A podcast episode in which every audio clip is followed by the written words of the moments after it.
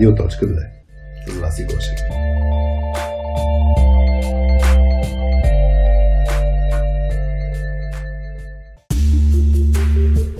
Това е Радио.2, подкастът на Точка 2 за совски изследователите от IT света. Днес ви срещаме с Краси Байлов, който има 14 години опит като софтуерен инженер, преподава в Софийски университет, а по-настоящем е и менеджинг партнер на Intway. Темата върху която се фокусирахме в епизода беше как да превърнем дефекта в ефект или как да извлечем максимума от всяка ситуация. Този подкаст е един от проектите на Точка 2. Мисията ни е да помагаме IT екипите да стават по-силни. Чрез услугата ни Team Coaching и платформата ни, на която да практикуваш своите soft skills умения за работа с други IT хора. softskillspills.com Преди началото на епизода, искаме да благодарим на нашите партньори от Testisix и Ocado Technology. В ST6 вярват в селф-менеджмента и пълната прозрачност по отношение на всичко комуникация в компанията, финанси, заплати и взимането на решения.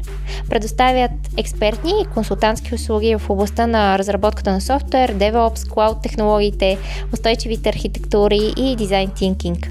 Идеята им е да съберат талантливи хора, които да врят и кипят в това, което правят.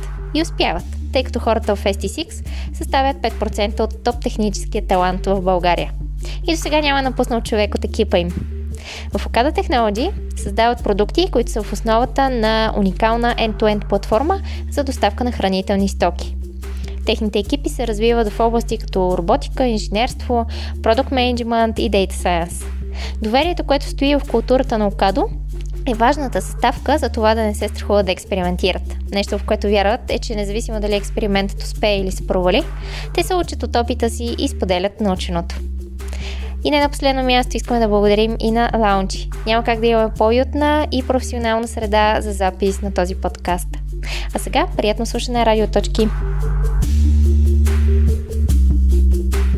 Здравейте на всички радиоточки! А, ние сме в а, Лаунчи, аз съм Васи, а до мен са Хари и Краси. Привет! Здравейте! А, днес ще си говорим а, как да превърнем дефекта в ефект или как да излечем максимума от всяка ситуация. А, и сега, тъй като темата си дойде от теб, Краси, а, да ни кажеш защо ти е така на сърце тази тема и кое точно така ти е най-интересно в нея, от там, откъдето да започнем.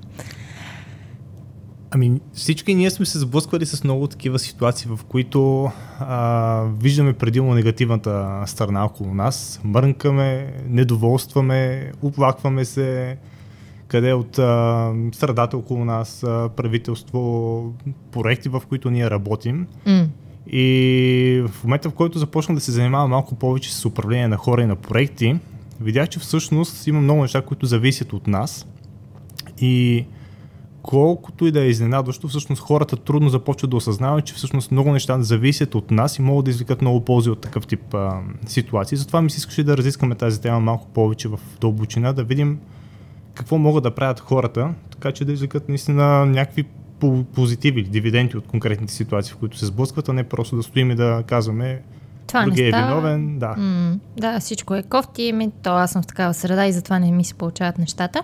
Да, така че може би ще се фокусираме върху а, това на ниво майндсет, как да, как да си изградим м- навици, такива рефлекси, а, когато се случи нещо кофти, някакво нещо по-негативно, как можем все пак да, да видим положителното в него и да, да извлечем някаква пол, полза за нас.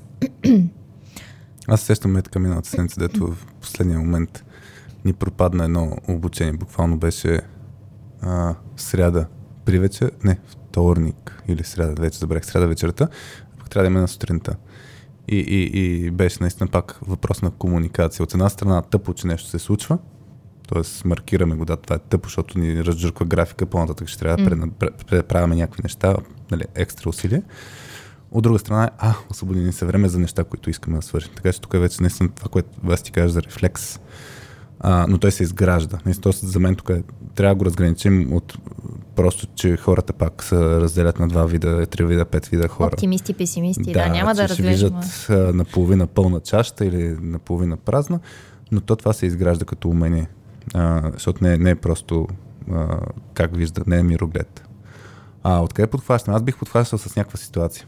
Наистина бих тръгнал от, от ситуация, да, която иллюстрира този, а, тази тема. Краси, имаш някаква, дали ти си, която си преживявал или а, която си наблюдавал ситуация, в която нещата не са добре и после са се развили, в смисъл, си извлякал полза, примерно.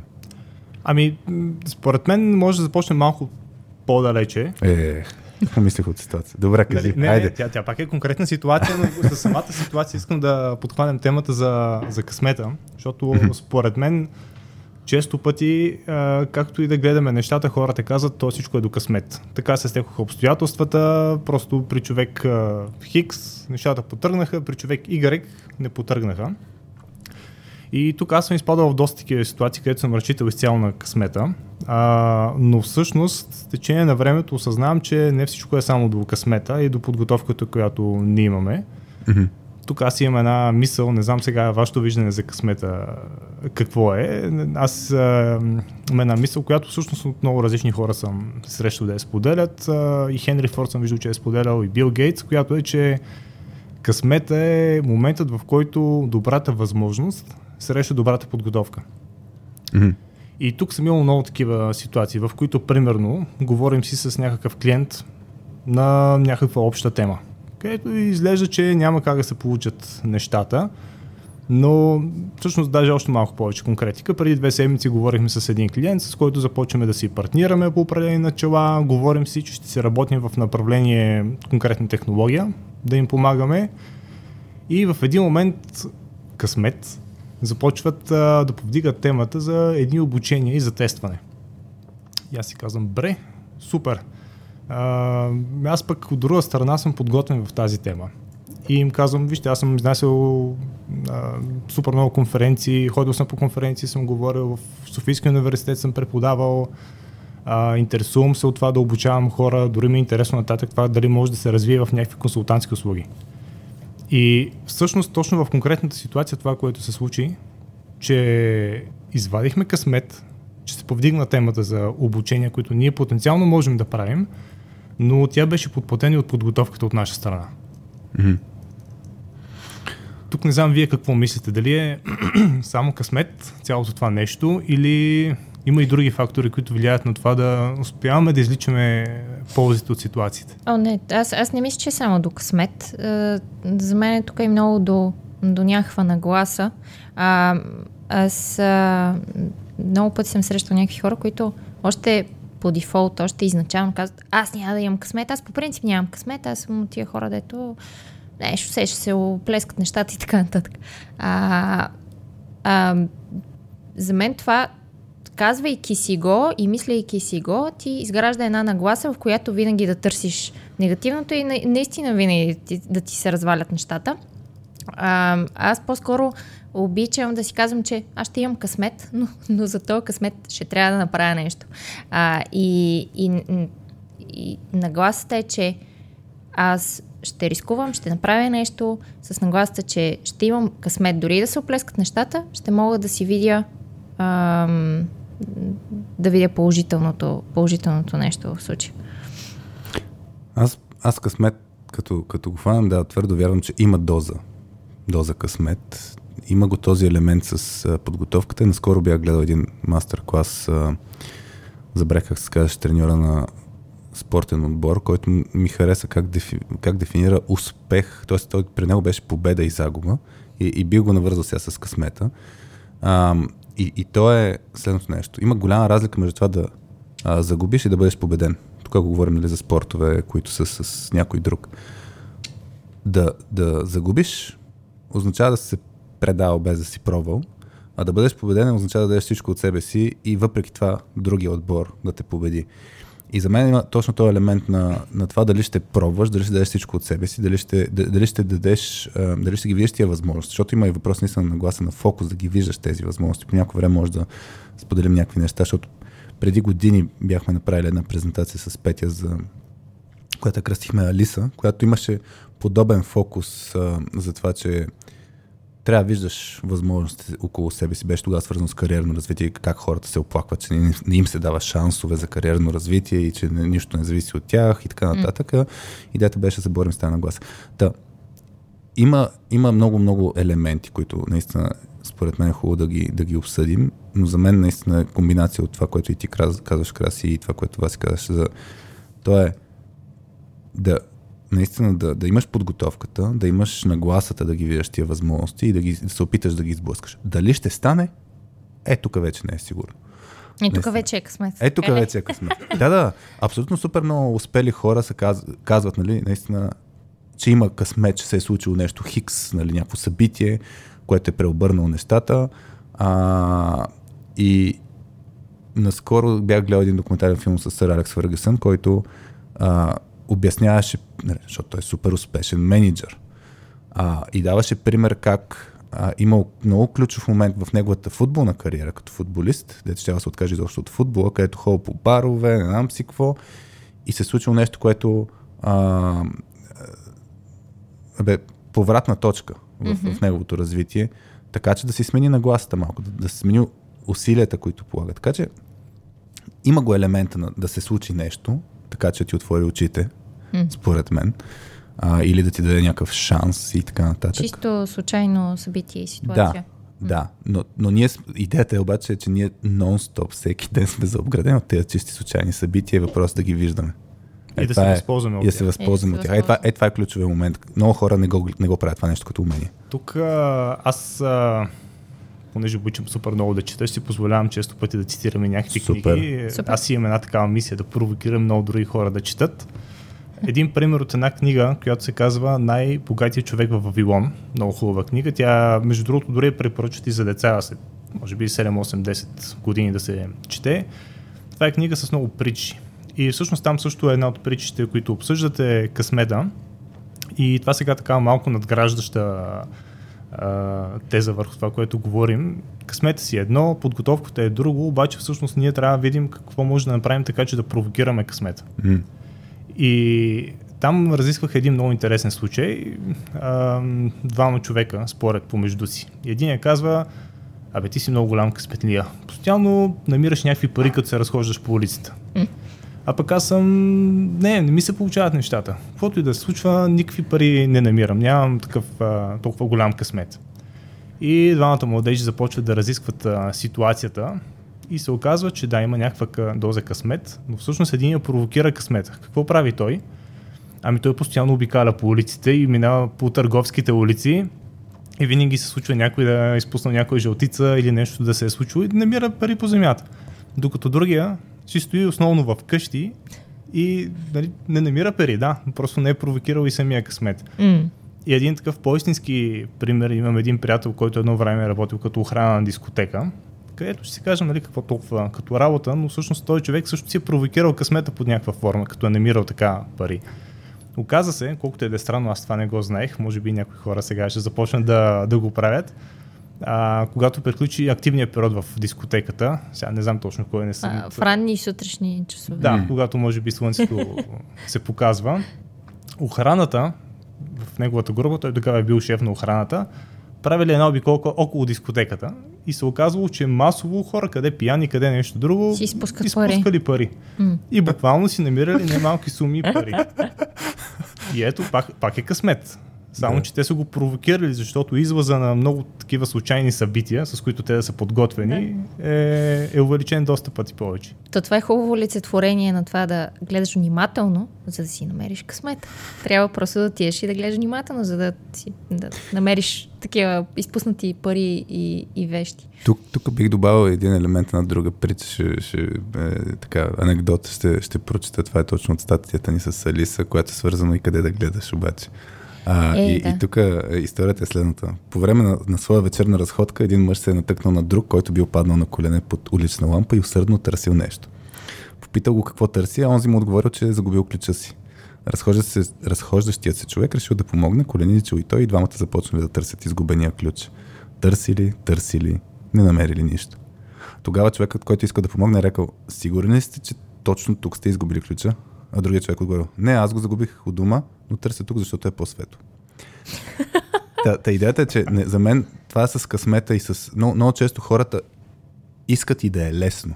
Примерно, ако фана в момента в LinkedIn, където нали, постоянно се подвизавам, достатъчно много хора се оплакват от а, хора, които искат криптовалути да продават нали, на, на, на други и като цяло да... Нали, бързи пари. Темата с бързите пари, тя винаги, е, винаги mm. съществува, но и, и то, това е идеята е, че го има елемента на лесно. И, и много често хората искат хем да, си, да са късметли, хем да е лесно. И, и някой път не е така.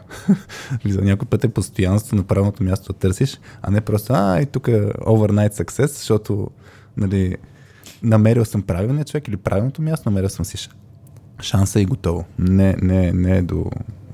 В смисъл, всичките тия истории, които говорим за подготовката да срещне а, възможностите, не разглежда и всички преди това 99, 150, 150 ситуации, в които подготовката не е срещала възможността. В смисъл просто не се е получила връзката между тези. Така че за мен трябва да има елемент на постоянство тук. Много сериозен елемент. Има. Същото е и с а, стартъпите. Ние като се замислим, като видим големите успешни стартъпи, какво се случва, ние виждаме само успешните случаи. Mm. И често пъти някой като реши да развива някакъв бизнес си казва, ми ето вижте компания X, компания Y, а, много добре са се развили, защо и аз да не се развия? Само, че пропускаме факта, че най-вероятно 99 точка и еди колко си процента след точката, преди това не са успели. Но тези неща не са видими. Ние виждаме само успех. Mm, mm. И то не, не виждаме и колко време и колко усилия им е коствало, за да станат всъщност успешни. И, и тук, тук, понеже и двамата а, ми се струва, че започнахте с... А, а, с кое? С кое? а, с това а, за бързата полза. А, свикнали сме да получаваме нещата а, сега, тук, а, лесно да, да ни се получават нещата, а не, а не толкова да инвестираме усилия а, дългосрочно а, и, да, и след време да се получи, след години да се получи тази полза. Ти имаше един, а, един пример, а, когато то, това... Кой ти за слушателите не е ясно, че гледаш краси? Към, към, от, към Краси гледам. Пример от Краси. За, за работата в, в, кофти, в кофти проекти. На, на всеки ни се е случвало, нали, когато нещата тръгнат на зле в работата и ти си кажеш, до кога трябва да, да, да полагам усилия, за да оправям нещата, по-добре е да, да напусна, да си намеря работа и да намеря полза и удовлетворение сега, а не да се мъча още години, за да мога да, да има някакъв ефект след години. Да, това е много изкаращ пример и съм сигурен, че всеки се сблъсква в такава ситуация. Да попадне в проект, който едно нещо или няколко неща не им харесва. В някои случаи може да е технологията, в други случаи може да е екипа, в трети случаи може да е клиента, който да не им харесва или пък да е супер напрегнато. Аз съм имал много такива ситуации, в които може би факта, че моя прах на толерантност или на търпимост е много висок а, и не съм предприемал тази стъпка на quick wins – т.е. да напусна и да намеря някъде по-спокойното нещо. И а, с течение на времето, сега връщайки се назад в тези моменти, в които съм работил в такива тегави и не много приятни проекти, всъщност аз сега си ги спомням предимно с хубави неща, защото това са проекти, които най-много са ме очукали като професионалист. Mm. конкретно визирам един такъв, а, всъщност те са няколко при мен, но един много откоряващ се. И то много откоряващ се, защото с този проект се сблъсках на, може би, на втората, около втората година в моята професионална кариера.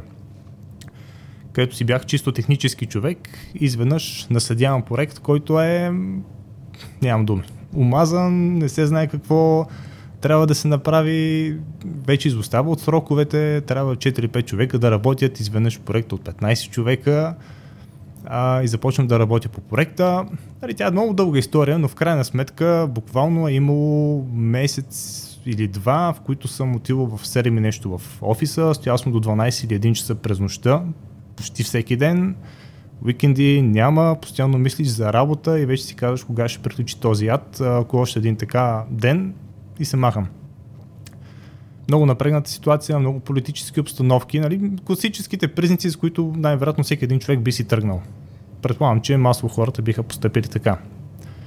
И сега, връщайки се назад в това време, започвам да осъзнавам какво всъщност ми е дал този проект. Просто заради това, че аз съм търпял и не съм се опитал да взема краткосрочните ползи тогава, да се сменя mm. проект или да отида някъде другаде.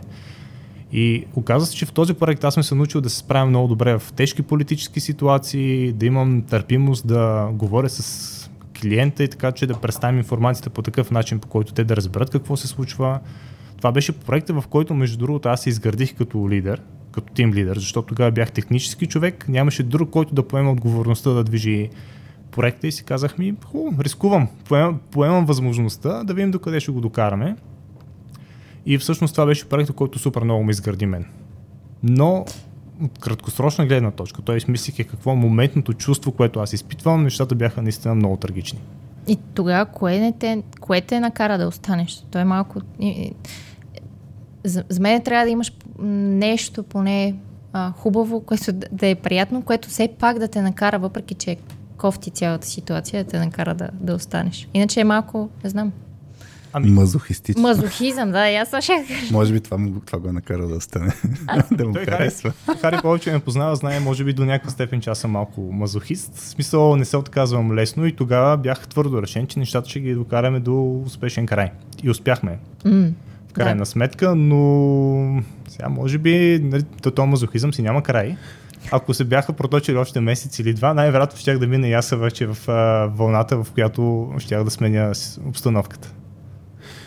Аз тук, слушайки тази история, много се препознавам, защото аз съм от тези хора, които да кажем, издържат а, и ще намерят полза от всяка ситуация. И примерно, аз винаги имам принципа, ето, вас на такъв въпрос, ако си представя мен в подобна ситуация, аз си каз... винаги съм си казвал, а, анализира или обсъждай ситуацията след като мине. Тоест, тя е шит, наистина ужасно е, но няма никаква полза в момента да а, седно да, да я анализирам.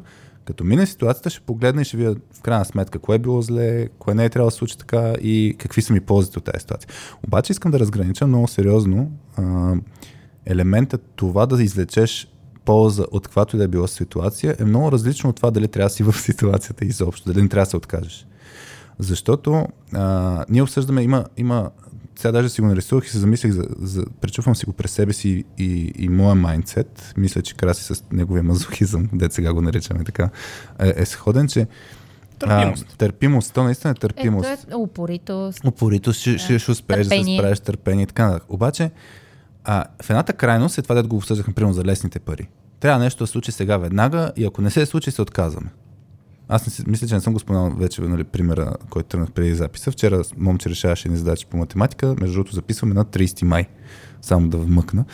А, та, та момче решаваше ни задачи по математика и реално няма никакви проблеми да, да се справи с тези задачи. Обаче допуска грешка и супер много се изнервя. Те са примерно 30 задачи, които трябва да се решат за някакво време. И супер много се изнервя и почва от начало. Защото явно, нали, аз после си го питам, аз знам, че той има желание да победи, нали, да е много добър и така. Има си го отвътре това желание, но в случай не искаше да допусне нито една грешка. Това си беше наумил. А защо почва от начало, не почна от там, където е сбъркал? Защото вече е маркирано, че има една грешка. Той иска накрая 30 от 30 да пише верни.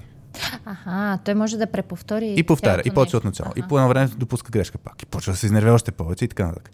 Той гони, нали, от една страна гони да стане перфектно, нали, да стане и, и веднага и така нататък. Това е, т.е. няма търпението и упоритостта да, да хубаво, този път няма да е така, следващия път ще е по-добре. Дете иска да се получи сравнително лесно. Другата крайност е, каквото е ти се случва, да го търпиш.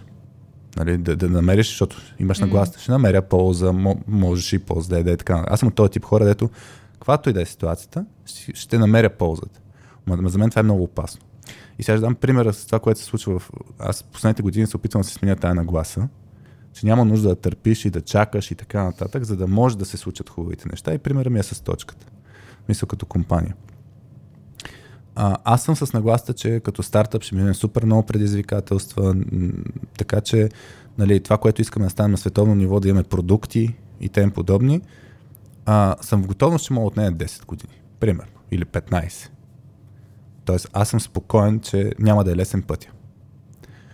От друга страна, ти ако не си създаваш възможност да ти стане по-лесен пътя, нали, а, няма как да успееш бързо. Ще дам просто един пример. В миналото лято бях на плажа в Поморие и по едно време е, а, ме срещна един а, човек, който живее в Лондон и слуша радиоточката и, и казва, абе, бяхте споменали, че по някакъв начин ще има възможност за, за а, спонсорство на подкаста.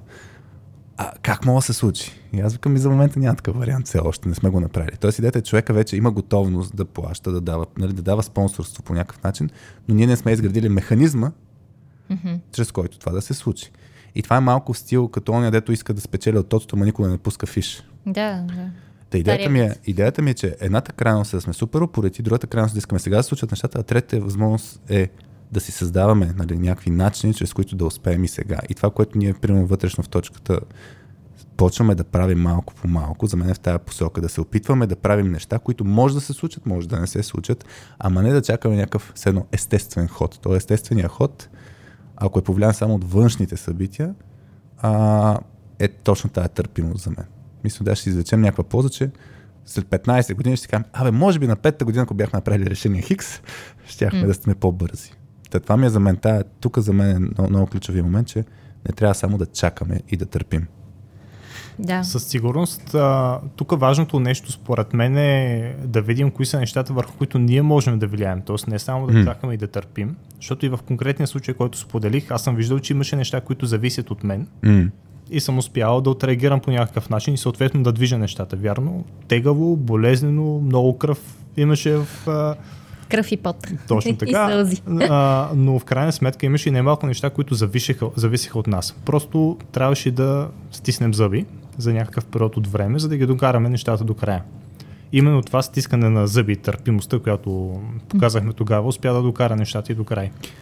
А мисля ли си, че може би е имало друг начин, в който това стискане на зъби даже е по-лошия вариант? Тоест е да е имало някакво друго решение и ще мога да ти дам пример с клиенти. Аз сега ти вече си в стартъп контекст и аз съм си казал някой път, ето някакъв клиент, който почваме да си говорим, още в началото ми събужда едно чувство, че този клиент не е, не е от най-яките, че ще си имаме драма в бъдеще. Ама стискаме зъби, предлагаме оферта, не знам си какво, продължаваме, работим с този клиент, в даден момент изникват други въпроси и така нататък. Честно ти кажа, съм си казал, още в началото е трябва да кажа, не, няма работим с вас. Семия е тази заради, нали, че, че ще работим да, за пари. Сега съм в контекста на стартъп да. и даже преди да започнем тук подкаста, точно посъждахме тази тема, че ние често пъти това го използваме като един естествен филтър.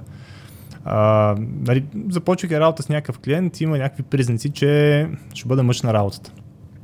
И ние често пъти се опитваме още преди да започнем работа, да изясним кой какви очаквания има, как биха се случвали нещата и не сме толкова напористи. Тоест това нещо с стискането на зъбите, а, абе гледаме да не стискаме много силно зъби.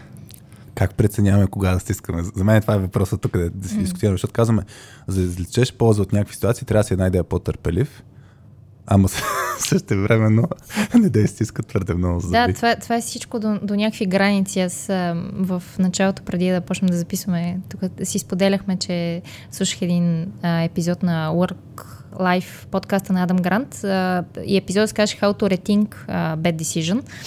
А, и там е много интересно. А, споменавате едно, едно нещо психологически, което правим хората. А, и, и това е, те, наричат го escalation of commitment. Когато видиш, че правиш, че си в кофти ситуация, mm-hmm. правил си лошо решение, че нещата не върват, човек а, избягва да си признае това, избягва да каже, че е направил грешка, дали било то заради его, дали било то, защото не, не искаш да, да, да видиш реалността в очите и да си кажеш, абе, тук сбърках или тук не трябваше да идвам, тук това не трябваше да го правя и продължаваш парадоксално още повече да се влагаш и да търпиш още по-големи загуби.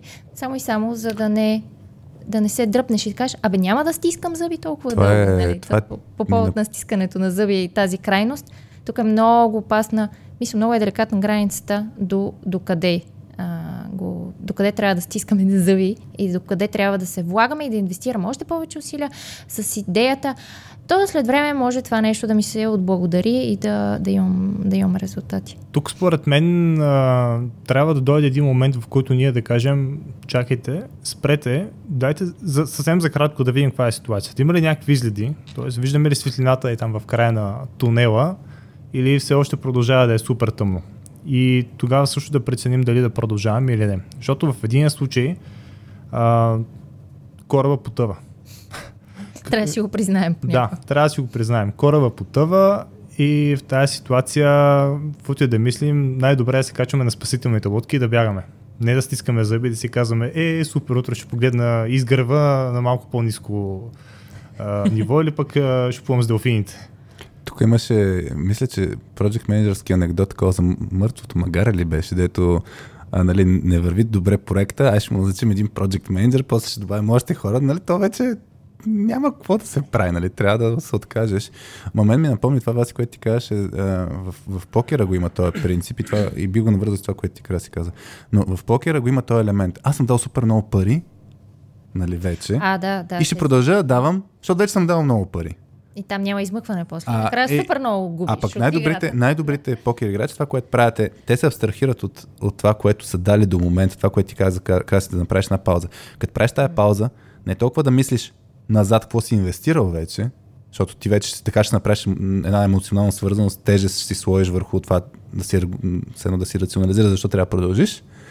А вместо да погледнеш от тук нататък, има ли смисъл или не. И той, пример, винаги го давам с един с студент, който а, 4 години учихме информатика заедно и той накрая каза, а, май наскоро ти го разправях, аз мисля, че на теб, но а, не си спомням, но той каза, аз вече съм инвестирал 4 години от живота си, нали, да, да уча информатика. Не ми се занимава с програмиране, не ми харесва това нещо. Това не е за мен, но съм инвестирал 4 години от живота си, така че ще го направя. Това ще ми е моята професия. И аз съм, фак, нали? Е, Знаеш, е, да. че не ти харесва. След така колко си инвестирал? Прей свича, нали? Прей нещо друго.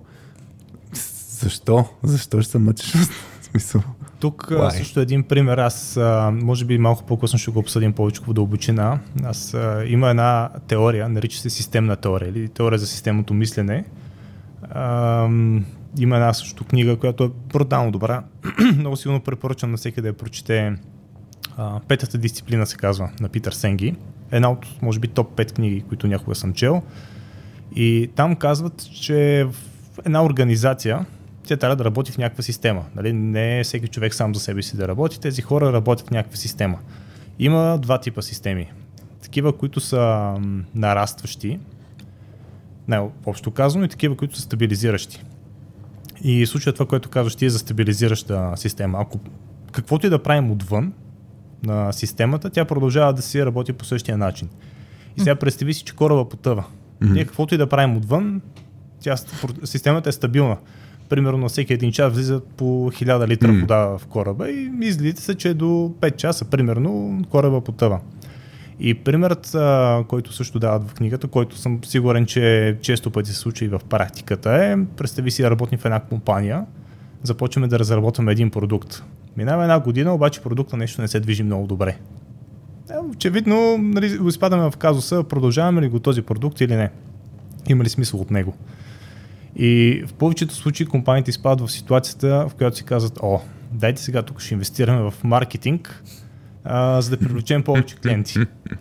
Идват повече клиенти, обаче системата пак започва да се стабилизира. Това означава, че ни трябват повече хора от наша страна за сапорт, за customer support, разработки и така нататък. Изведнъж маржовете или печалбата, която гоним, става пак ниска. Имайки повече хора, те започват да разработват повече функционалности те пък провокират повече проблеми от страна на клиентите. И каквото и да правим, повече финансиране, бюджет и така нататък, в един момент се оказва, че пък трябва да смъкнем цената, защото клиентите започват да се отливат от ниското качество на продукта. И в крайна сметка, първо трябва да осъзнаем ние в каква система сме. Дали сме в такава система, в която отвън, колкото и да влияем, нищо не може да се промени. И ако е такава ситуацията, просто бягаме от потъващия кораб и започваме нещо друго да правим. Тук сетих за в Google X, където правяха нали, експериментиращи проекти.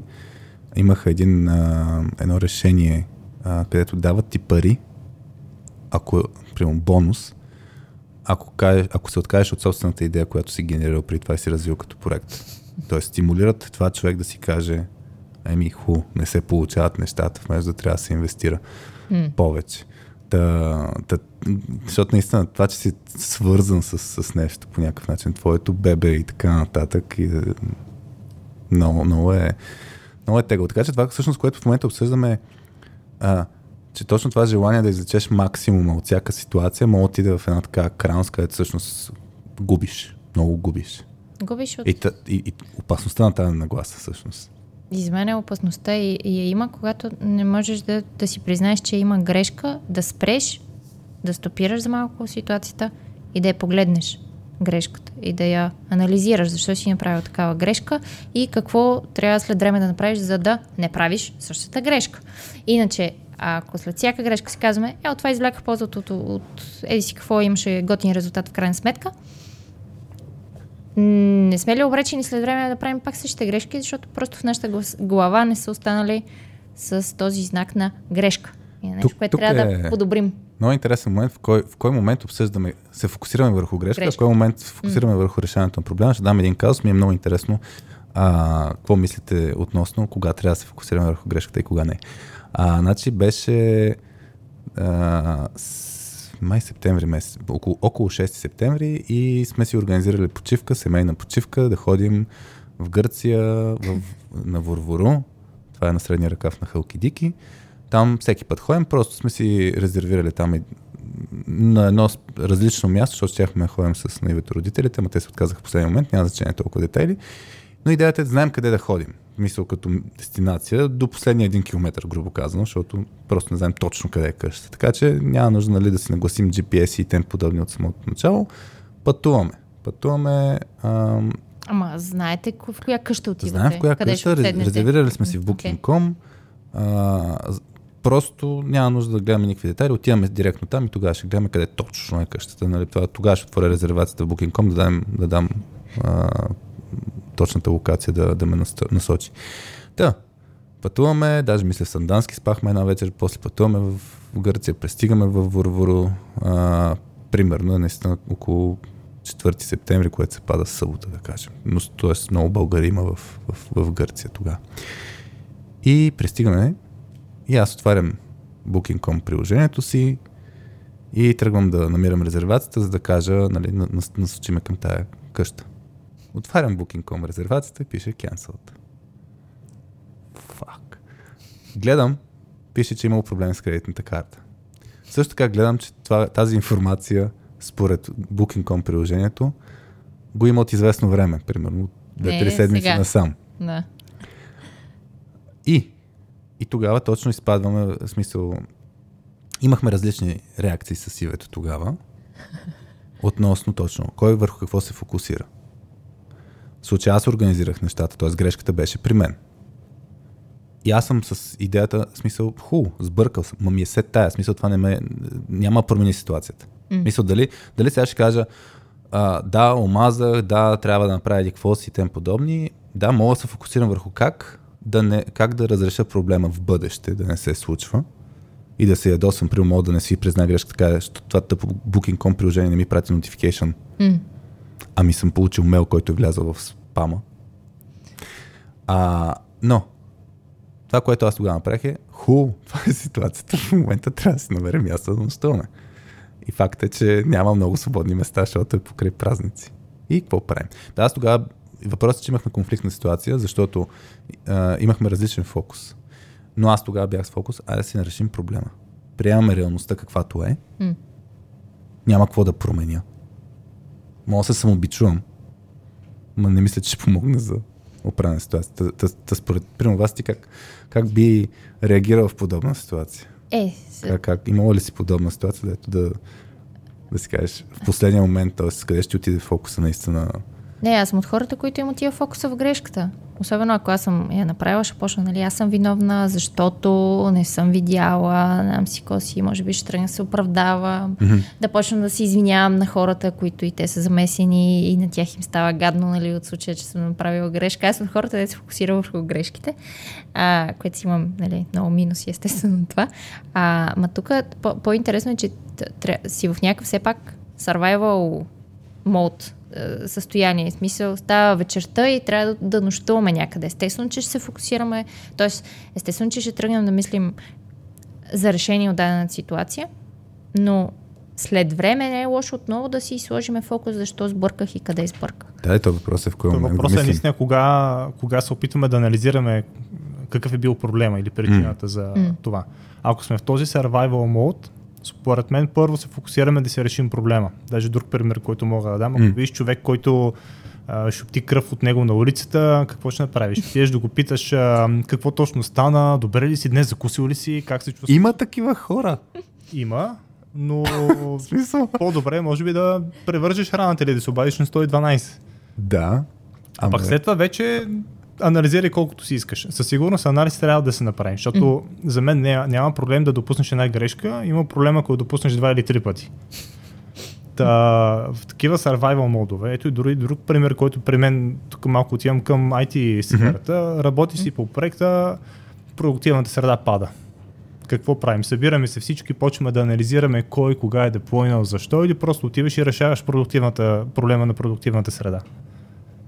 Ами и това съм го виждал. Аз съм го разказал този пример с а, една приятелка, която изтрия една таблица от една продъкшн база. И аз съм го правил. Без да иска. без да иска. И да, на нея става виновно. Нали? Тоест чувството за вина а, и, и за това, че факт, това можеше да не се случи. А, почва да ти влияе много. И, и тогава блокираш. Спрямо аз тогава, когато бях точно това, което ти кажеш, Крас, нали? фокуса, а вим какво мога правим за ситуацията. После ще го мислим. Бяхме веднъж на, в, в Варна, бяхме на едно обучение, правихме ние, но имаше едни други консултанти, един холандец, Management Drives, а, се казва, мисля, че компанията, и той правеше един личностен тест на менеджерите, на които правихме и ние обучение, и ние просто присъствахме като слушатели. Та беше много интересно, а, че в зависимост от това какъв тип профил си, а, има се едно различен момент, в който ти идва естествено да анализираш ситуацията. И, и тия, които са по-непокисти, да кажем, а, в по-късен етап анализират ситуацията, т.е. те са по-устойчиви от гледна точка на емоция, която нали, се заражда покрай, покрай тези ситуации.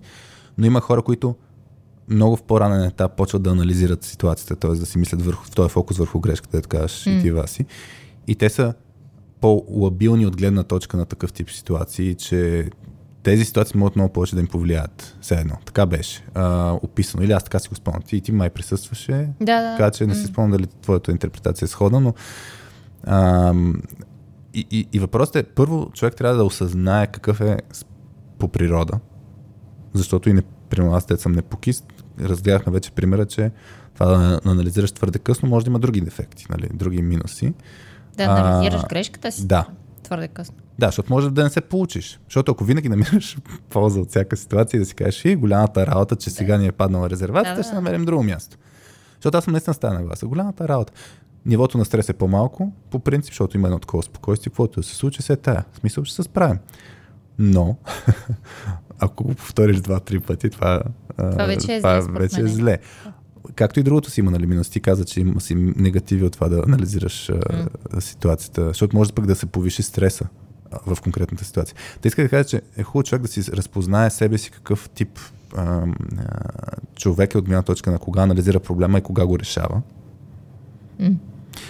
За да знае по природа какъв е, защото това е нещо, което трябва да управлява. Няма да се промени природата. Мисъл, това, начин, ни идва отвътре. Да, това няма да се промени. Начинът, по който а, обаче можем, като знаем как се случват нещата, да, да си изградим навици за това да се справим с нас самите. По принцип, а, за мен работещата работещото решение, кога и как да анализираме ситуацията е, че това трябва да става на свежа глава.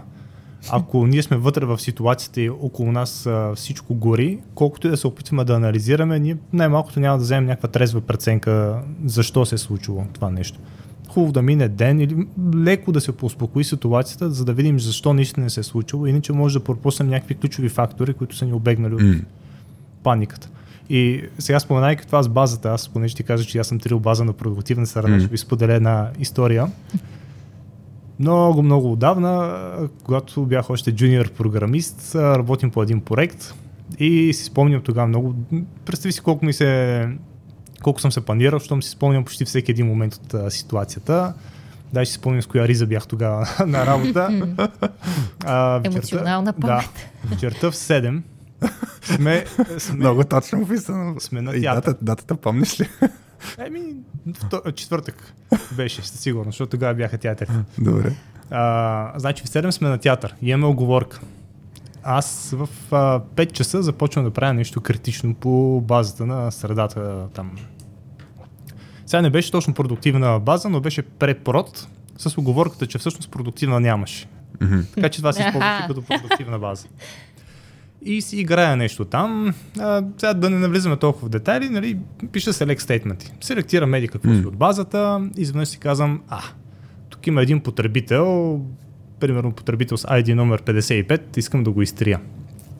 Какво пише аз? Uh, delete from users и цъкам enter. Изведнъж си казвам, опа, забравих една where клауза. Uh-huh. И гледам базата, м-м, нищо, абсолютно нищо. И в този момент пак много добре си го спомням как започна да си изпотявам, да ставам червен. Хората около мен нищо не осъзнават, защото аз се оглеждам да видя някой дали няма да забележи а, какво съм направил. И си казвам, дано никой в момента не работи с а, тази среда. Тя тогава не се използваше от много потребители. И сега какво? Един вариант беше да тръгна да мисля защо сбърках и какво мога да направя, че повече да не допускам такива грешки или да взема да възстановя данните в базата. И казах 7 часа, че бил театъра, аз 5 си нещо го направих това. Даже може би към 6. Успях за 15 или 20 минути да възстановя, може би на 98%. 5-6 потребителя не успях да мигрирам тогава обратно от тестовата среда. А, тъм много така кофти ситуация. Mm. Изтръпнах тогава, но тогава се фокусирах просто да, да, да възстановя нещата. Защото знаех, имам 15-20 минути или пък театъра го пропускаме. Mm. Успях да ги, установ... да ги фиксна нещата. Вярно, бях потен, целият червен, никой не, не разбра какво се случва. Даже аз тогава още не, още не съм изподелял тази информация май с екипа. Това е интересен елемент, да. Мисля, че трябва да го обсъдим и това с признаването. Но, но следващия ден mm. си казах, сега може би е хубаво да заделя ни 30 на минути, да видя защо стигна до тази ситуация. И всъщност вече на свежа глава, вече без да ми пари толкова, а, открих няколко неща, които аз съм допускал къде като грешки или къде като допълнителни практики, които мога да правя. И още тези неща си ги а, правя. Примерно, когато тръгвам да работя с продуктивна база, аутокамита винаги е изключен. Mm. Другото нещо, и това съм си го изградил като навик, а, когато тръгвам да апдейтвам или да трия нещо от базата, винаги пише един селект. Винаги слагам where клаузата и след това работя върху селекта, за да съм сигурен, че каквото и да стане няма да забравя where клаузата. Патил съм си, научил съм си, изкарал съм си изводите да. и вече има 3-4 неща, дори като чеклист може да ги наречем, които правя в конкретни ситуации, защото съм си извадил изводите. То, между другото, това е много, аз още от училище, това съм го чувал от учители и така нататък, че нещата, които ги бъркаш, ги примерно на тести, нали, mm. на контролното нещо, което си избъркал, след теста, когато си видиш оценката, видиш, че там имаш грешка и видиш защо си е направил и всъщност къде си сбъркал, това после го помниш адски много. Абсолютно. Там, където си избъркал, ако разбереш къде си избъркал, това нещо после ти остава адски много в съзнанието. Винаги като една а, такава а, лампичка, а, сигнална лампичка, втори път нали не трябва да го бъркам същото нещо. Хората си учим от, от силни негативни емоции, така сме устроени. Mm. Аз приема никога няма да сбъркам думата съжалявам, че се пише съжалявам, а не съжалявам. И не толкова, че е очевидно, че нали, е свързано с корен жал, защото достатъчно хора да пишат съжалявам. двойка някъде си. Не, не беше двойка. Получих присмех от съученици, да. а, тъй като бях написал едно писмо на една, една, една момиче, което харесвах и там нещо и се извинявах, но първата дума беше съжалявам. И това писмо попадна в ръцете на 10 момчета, които, mm. нали се сещаш, че mm. не са от най- тъй като в ученически години не са най-съобразителните, ами има ха-ха-ха-ха-ха. Та никога повече не съм бъркал а, тази mm. дума след 6 клас. Аз така съм се научил, като пише някакви много конфиденциални мейли или пък мейли, които са препратени от клиент, после вътрешно тече някакво обсъждане и после връщам отговор към mm. клиента и част от комуникацията не искам да я да стига до клиента. Пак съм си патил, разбира се, но съм се научил препращам ли нещо, което е важно, винаги изтривам реципиент да. и ги пиша в последния момент. да. Иначе стават. Аз съм виждал. Два-три пъти ми се е случвало това нещо. Тая тръпка се помни много време. Да, ето то всъщност точно е тия емоции, особено негативните силни емоции, адски много влизат в паметта ни а, след време. Което означава, да. Всъщност как да извлечем полза от всяка ситуация, аз пак би го дал като а, принцип някакъв а, е, и то е, нали, всичките тия поговорки, нали, утрото е по-мудро от вечерта, това де ти каза краси за теб, че имаш принципа нали, на свежа глава. Най-вероятно, като се случи нещо тегло, ти се появява някъде в съзнанието е тая мисъл, за да можеш да си управляваш а, фокуса, примерно. А за мен фокуса наистина винаги е бил, и го казвам и на други хора, които са изпаднат в тази ситуация, ще го обсъдим след като мине ситуацията. Мисъл, няма никаква полза в момента, когато е критично говорим. Няма никаква mm. полза в момента, защото ще направим 200 хиляди, други, 200 хиляди грешки нали, за, за това нещо. Примерно, а, това не означава, нали, че не, не ми бушува вътре емоцията и че, се дра, че не се дразня на грешки mm. и така нататък, ама за да извлечем максимума, наистина трябва да може да ги видим тия неща. А пък а, силната емоция ни прави тунелно виждане. В смисъл, почваме да виждаме само а, негативното, нали, грешка. Не мога, да, не мога да си отворим съзнанието да видим а, много неща. Добре, да, ама обаче, ако ги гледаме след време и анализираме грешките след време, обективно ли ще ги анализираме, когато вече сме излезнали от тази ситуация и когато сме я преминали, даже положително, даже сме имали някакъв все пак позитив в края, Mm-hmm. След това обективно ли ще анализираме същата грешка или ще си мислим, бе, то не беше чак толкова голяма грешка, защото аз все пак извляках някакъв позитив в края. Има е тази опасност, която ти казваш, нали, да си седно да го напудрим малко и да стане, да си mm. кажем, окей, извлякахме полза от тази ситуация. Им, има, има тази, тази опасност със сигурност, обаче а, реално на въпроса обективно ли, според мен по-скоро да. Мисъл, по, по-реално ще имаш оценка, защото нали, има един друг принцип, а, който е за а, ако, една, ако си представиш след 5 години какво ще мислиш за тази грешка и няма да си спомняш за тази грешка, не да отделя повече от 5 минути да мислиш за грешката. Mm-hmm. Тоест, от, от, това да си отдалечен от проблема, тая перспектива, mm. ти позволява наистина да оцениш импакта на тая грешка. Защото ти като си в ситуацията, ти изгледа много по-черно, отколкото е. Mm. Така че този елемент да погледнеш в, от времето нали, на, на разстояние, според мен е много силно нещо. Тук има един друг момент, кога след като ни се освежило мисленето, да направим анализа. Защото случвало ми се при мен доста пъти, а, минава пожара, минава един месец след пожара, тогава мислим наистина доста свежо, mm. обаче не може да си спомним голяма част от а, mm-hmm. причините. Mm-hmm. Правил съм го няколко пъти това нещо. Да, може да си спомним определени причини, да си изкараме някакви конкретни изводи, но със сигурност тогава не виждаме много детайлно цялата картинка. Mm-hmm. Да, то също и като с обратната връзка. Нали? Трябва да изчакаме първия разумен момент, в който да дадем и да анализираме. Така че хубаво е в момента, в който е минал пожара и се успокоят нещата и може да заделим това време, тогава да анализираме, а не да чакаме излишно още много време, защото най-вероятно тогава или няма да си спомняме какво се е случило, или ще кажем, е, то пък всъщност не беше чак толкова. Айде, един път се случи, голяма да. работа. Или просто ще ни е вече все те. Да. да. Всъщност, да, не, не, това, което казваш, Краси, е, то наистина това е баланс. Тоест, да е първото разумно време. Тоест, ако емоциите са в тавана, не е най-добрият момент. Първият момент, в който са стихнали емоциите си достатъчно близко до ситуация, това е, това е, това е перфектният момент. Аз, примерно, гледам, наскоро почна да гледам някакви а, има една серия за анализ на авиокатастрофи. И, и там имаше момент, има моменти, в които, нали, точно ако, ако не си близко като време до ситуацията, те, всичките данни изчезват, те се променят и ти почваш да нямаш реално представа това, което ти го казва. Те ще избледнеят нещата, ако анализираш ситуацията след 3 месеца и нищо няма да е също като, като картинка. А, аз, аз се чудя, само има ли, как, как да го обърнем някакси като практики, които хората могат да, да, да, да прилагат при такива ситуации. Защото нали, целта ни е как да извлечем максимум от всяка ситуация.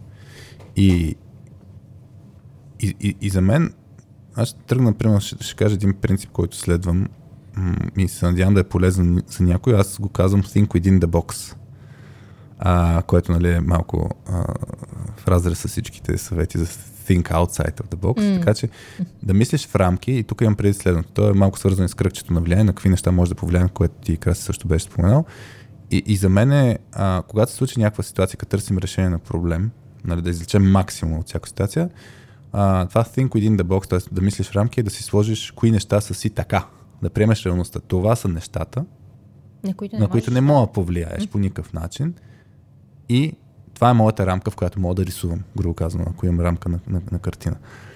Да, слагам си аз лично, е, това са рамките и тогава почвам да мисля върху решенията, а, за да мога да извлека максимум от ситуацията. И, и според мен много често хората са в фокуса на как да променя нещата, които не мога да променя. И там, примерно, с Жорката Донев имаме епизод за как да повлияе на нещата, върху които нямам контрол. Много повече неща сме си говорили там за тези неща, но за мен това е много чест принцип, нали, за да се излече максимум от една ситуация, да, да си кажеш, окей, да ги разграничиш. Това са неща, върху които мога да влияят, това са неща, върху които не мога.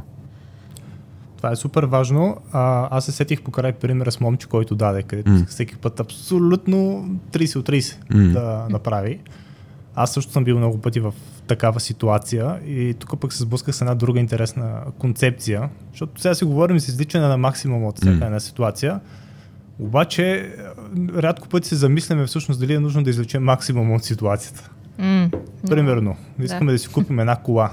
Нужно ли е абсолютно всички екстри. Да, всички екстри или само тези, които ни трябват. И тук има една концепция, а, в една книжка се сблъсках с нея, The Paradox of Choice се казва книгата, където говорят за максимайзери и сатисфайсери. Едните хора, максимайзерите, са тези, които се опитват наистина супер много да максимизират ползите, които получават и хвърлят супер много усилия. Ако тръгваш да си купуваш кола, ще анализират абсолютно всички оферти, всички екстри, после ще претеглят а, качество, цена и така нататък. Но любопитното нещо при този тип хора е, че те накрая пак са недоволни.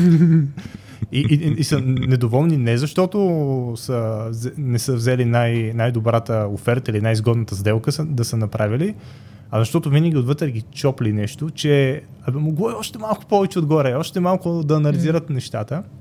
И тук идва другата група, Satisficery, които казват, аз имам ето тези критерии. Трябва критерии 1, 2, 3, 5, 10 да бъдат на лице. От там нататък, когато срещна тези критерии, аз съм готов. Сега mm. аз примерно си, си взимах също кола преди две години, понеже нараснахме в семейството. И критериите ми бяха три седалки, голям багажник и така нататък. Не съм се интересувал има ли кожени седалки, има ли автопилот и така нататък. В момента, в който намерих кола, която отговаря на изискванията ми, я купих и съм супер доволен и въобще не се замислям сега трябва ли ми 4 по 4, трябва ли ми нещо друго, е, като екстра и така нататък. Тук има и една добавка, която бих доб... сложил а, това краси, което разкажеш, като купиш нещо, примерно. А каква е, каква е гледната точка на тези два вида хора? А, след като са купили, защото поне от моето наблюдение има хора, които като купят нещо и после ще се ядосват, като видят а, това са го продавали на по-ниска цена, същото нещо, примерно на по-ниска цена, да. еди къде си. А, и да ги е яд, нали, точно, че можело, можело е по-добре, нали, мисля, че е подобно нещо. Да, нали. да. А пък и за мен това е това, което направи, засмях се, имам един анекдот истински с бившата ми приятелка. Бяхме в Гърция, тя искаше да си купи някакво яке и на, на, значи как, как купуват жена, жените и мъжете? Разбира се, генерализирам. Жените обикалят супер много, докато си харесат нещото. Мъжете са точно в повече в стил. Влезат в първия магазин, ако им харесат, взимат си го и излизат. Нали. Мъжете дават обикновено повече пари за неща, които им трябват. А, жените дават много, по, дават много по-малко пари за неща, които не им трябват. Нали, така, това е шегата. Но идеята следната, анекдота беше следния някакъв дълъг пазар, където се продават яките в, в Гърция някъде. Мери тя а, а, яки, което и хареса. Супер е като цвят, точно каквото иска. Цената е окей, okay, пасва е идеално и така нататък. И аз викам, хубаво, взимай го. И тя, чакай да обиколим, нали, да видим други работи. Викам, хубаво. И обикаляме, търси, пробва някакви други работи, не и хареса, тата, обикаляме, обикаляме. Връщаме се накрая след един час. Обикаляне на първото и беше продадено това яки не знам, вътрешното ми задоволство беше много голямо. Защото е хубаво, не моля просто да си го вземеш това нещо, какво се занимаваш с, с, с, с глупости. Тук също е хубаво да разграничим и това, че в, в някои ситуации е хубаво да сме максимайзери, в други е хубаво да сме така е. сатисфайсери. Абе, аз се замислих преди епизода, че в крайна сметка това, което ще кажем на хората е според зависи. нали, нямаме отговор. Като всяко нали? нещо, в, да. що се касае за... Да, особено за soft skills и така нататък. Да, всичко за мен зависи от а, контекста. В едни ситуации mm. едно е добре, в други ситуации друго. Тук е един любопитен факт. Аз едно време а, преподавах в университета. Водех упражнения по софтуерни архитектури. Звучиш стар така. Нали, да. Ами, Едно тоест, време, като бях джуниор, едно време, като Добре. преподавах. Те хората на 60 почват да преподават. Едно време, като... Добре, да.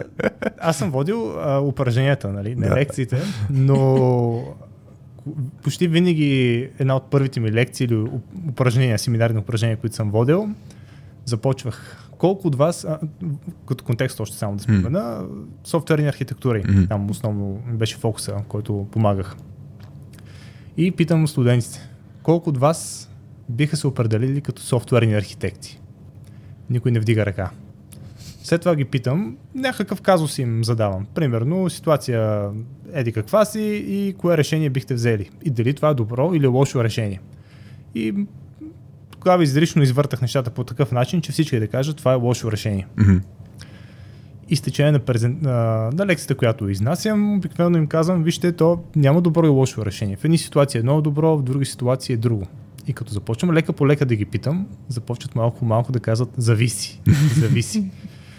И интересното беше, че по такъв начин започва да им го втълпявам това нещо в главите, че накрая за каквото и нещо да ги питам, за тривиално. Примерно тази стена бяла ли е? И те казват, абе зависи. По принцип, ако я гледаме в някакъв друг спектър, може да не е точно бяла.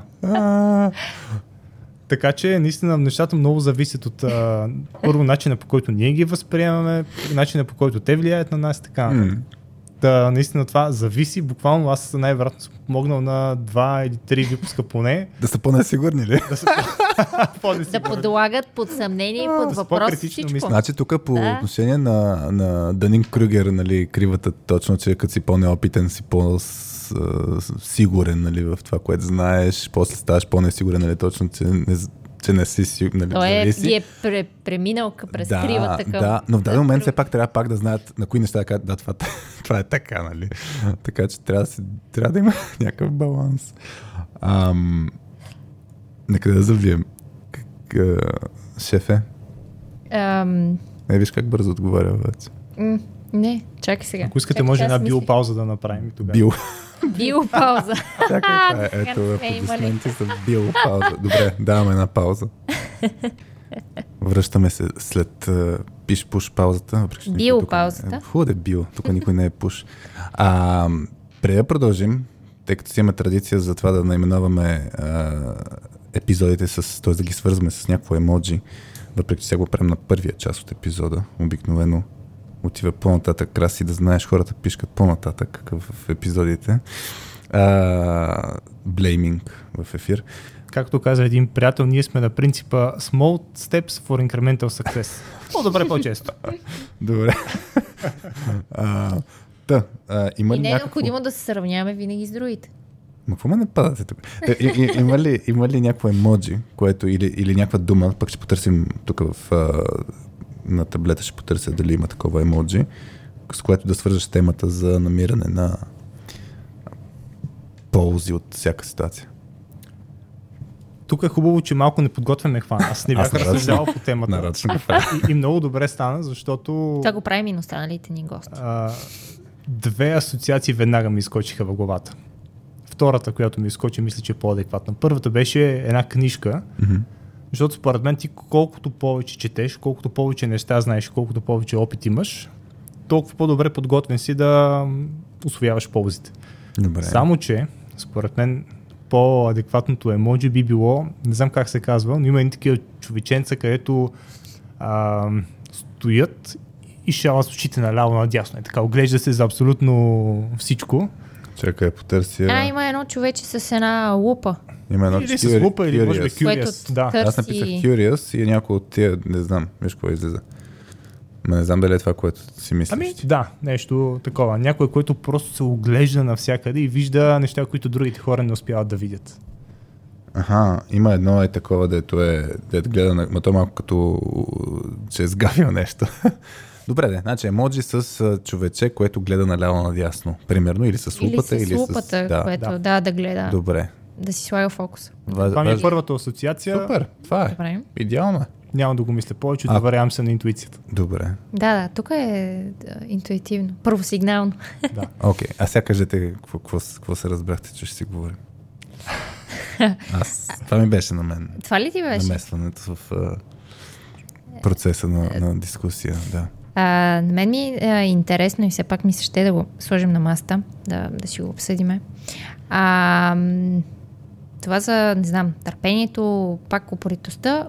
Общо взето, защо да инвестирам а, да си инвестирам себе си и да инвестирам усилия в нещо, в което ще видя ефект и резултат чак след време, чак след години.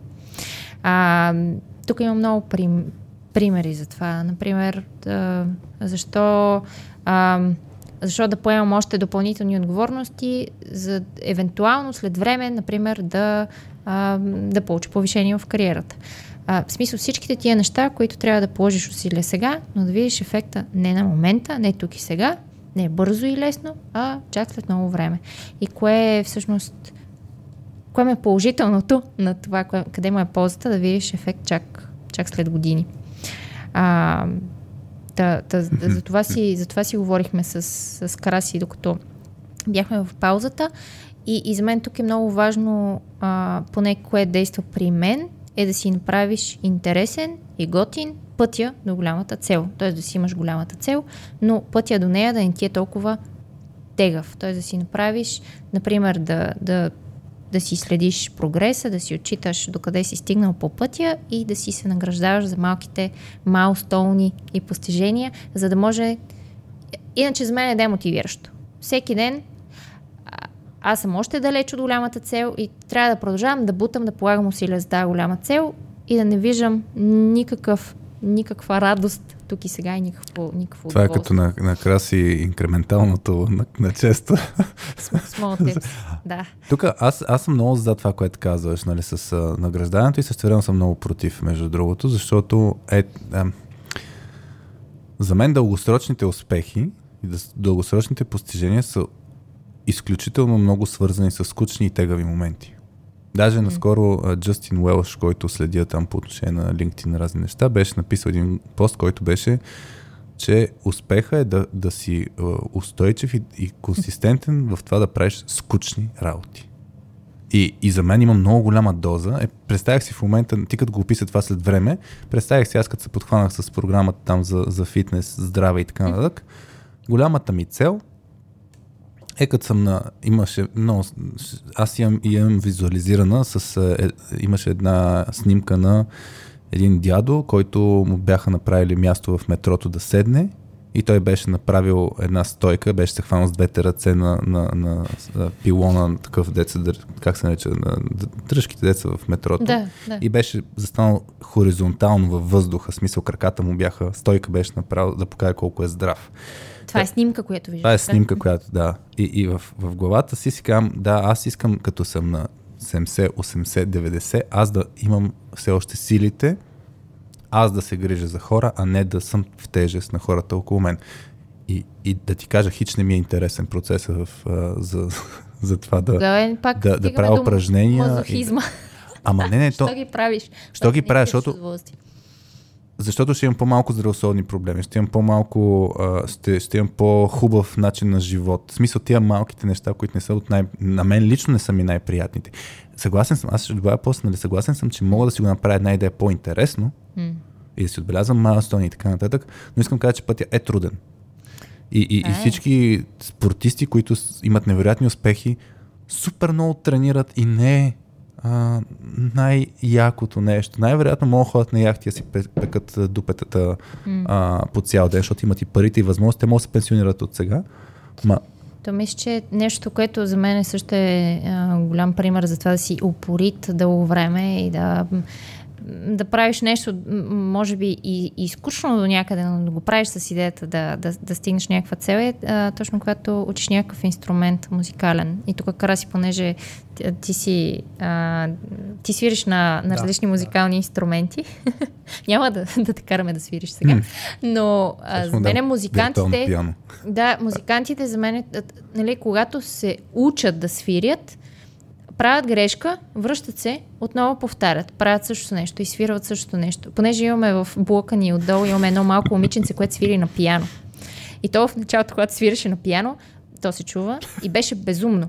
Тя свири две, нали, е, едни и същи ноти, нали? Аз, аз не съм музикант, не разбирам, но р- абсолютно еднакъв сигнал няколко пъти. И примерно веднъж ни се получи. И даже нали, е, горе, слушайки аз докато правя нещо, примерно чисти и се усещам, а сега ни се получи. И, след, и точно след две секунди тя повтаря също. И това е примерно в рамките на един час. Един час. И аз съм такава, боже, само мичка, как издържа на това нещо. Аз, аз поудявам. от, ен, от едно и също, от едно и също, едно и също. Тук има и този момент с повторението, но според мен тук има два аспекта, говоряки за дългосрочни цели. Единият е ти да знаеш какво искаш да постигнеш след време. Да. Така е. А, примерно, аз, да кажем, след време също имам някакви цели, къде финансови, къде лични и така нататък. И си работя всеки ден, буквално. Всеки ден, стъпка по стъпчица, нещата да се случат капка по капка, докато си напълня вирчето. А, това с пианото, което го каза, при мен как се развиха нещата. Аз всъщност нямах за цел да ставам Пианист. пианист. Моцарт. Макар, че между другото в пети клас ще да кандидатствам в музикална гимназия и родителите ми ме спряха тогава и добре, че го направиха. А, но тогава пък се получи другия ефект, защото пиано нали, не се учи за един ден или за един месец. М, а, точно така. с- аз даже момента, в който започнах да изпитвам удоволствие от а, пианото, беше може би една година след като бях ходил на уроци, защото тогава вече можех по-свободно да, М. да боравя с клавиатурата, двете ръце независимо да, да свиря различни мелодии и така нататък. Но пък там пътя е дълъг, но в случая при мен беше не, не, не, толкова важна целта, а самото пътешествие. Тоест всеки ден да виждам, че нещо ново научавам или ставам по-добър. Дори нещо супер скучно да е, те, те скучните неща обикновено се наричат етюди. Това са едни малки а, парченца, да, в, в Те- контекста на това, което вие правите, са казусите. Един М. казус го хващаш и го повтаряш. Един, два, три, сто, хиляда пъти, докато го направиш перфектно. Но след като го освоиш до съвършенство, започва следващия. И така вече като си освоил 50-100 вида етюди или казуси или там определени пръстовки, с които да боравиш, ти започваш да изпитваш супер голямо удоволствие, защото в един момент можеш да почнеш да импровизираш. И това, което искаш да изразиш, успяваш да го направиш. Тук имаше една мисъл, а, където, сега не знам кой точно е казал, но мисълта е следната. Аз не се страхувам от боец, който може да направи хиляда удара по един път, а такъв, който е тренирал един удар хиляда пъти. Тук да, за, за мен Интересно, да.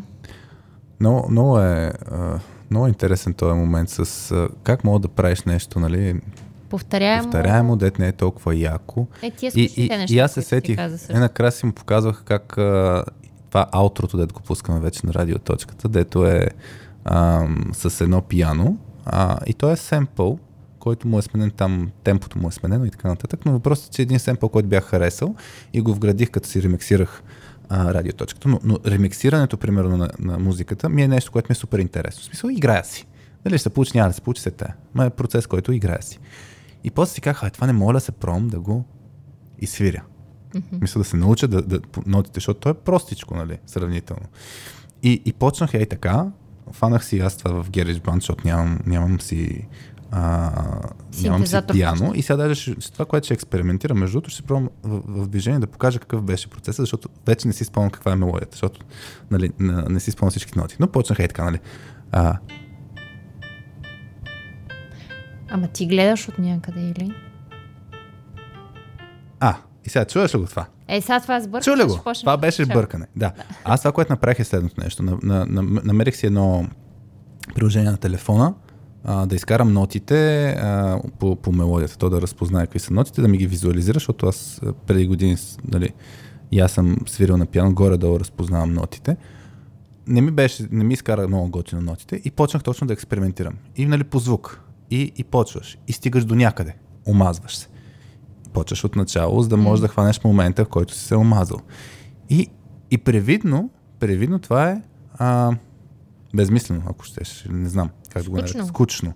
Ама не. Това за мен е точно този пример за флоу, нали, който потокът на Михай, Чикен с Михай, а, където ти правиш нещо, което е трудно, същевременно постижимо, а, т.е. Не, не, е- не е така крайно да, да се откаже и, и ти си вглъбен в това нещо и в крайна сметка ти си ти толкова даже не го мислиш процеса. Ти искаш да стигнеш до тая крайна точка. Удоволствието, което изпитваш като стигнеш тая точка и в който аз ви пратих даже рекординг, нали, mm-hmm. а, нали как аз свиря на пианото и съм го направил цялото нещо. Това е както и защо хората качват високи планини. Нали.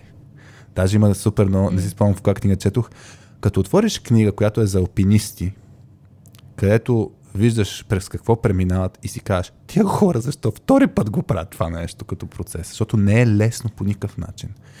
Но, но това, което преживяваш с това, че го постигаш, за това, което да каза, нали, ти трябва да знаеш къде искаш да отидеш. Защото ако не знаеш къде искаш да отидеш, може би не трябва да си, да си толкова търпелив, но ако е по твоя път, трябва да си все пак една идея отворен, че ще има и трудни моменти.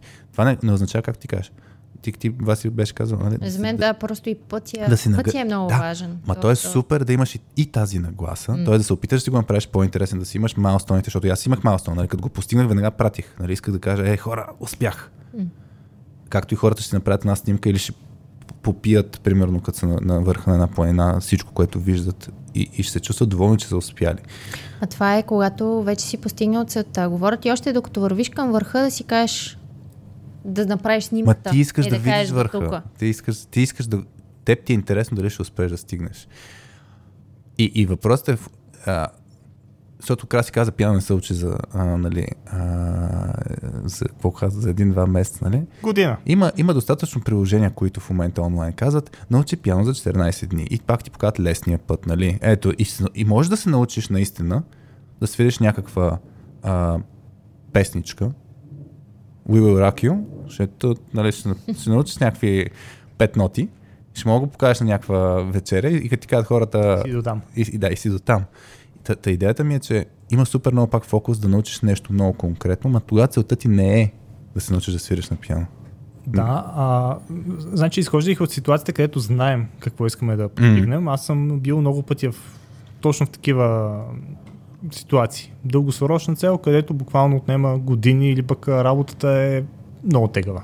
Супер скучна работа. Имах един проект едно време, който беше много, много тежък от към писане на документация.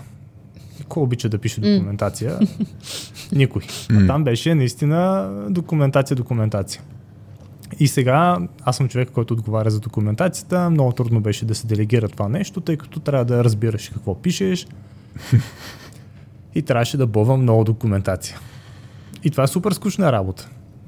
И нали, трябва да мина по този дългия път. Mm. Примерно имам един месец, айде случайно един месец, не кой знае колко, но на фона на всичко това да пиша супер много документация, въобще не беше интересна работа. И тогава се замислих, аз не мога ли да смена перспективата. Тоест, резултата, който гоня да е един и същ, само че първо да го разбия на по-малки стъпки, които да следвам, и освен това, всяка една стъпка да ме предизвиква по някакъв начин. И тогава си поставих цели. Примерно, днес ще се опитам да напиша 20 страници документация. Утре ще се опитам да си бия този рекорд. Ще напиша 21 страници документация.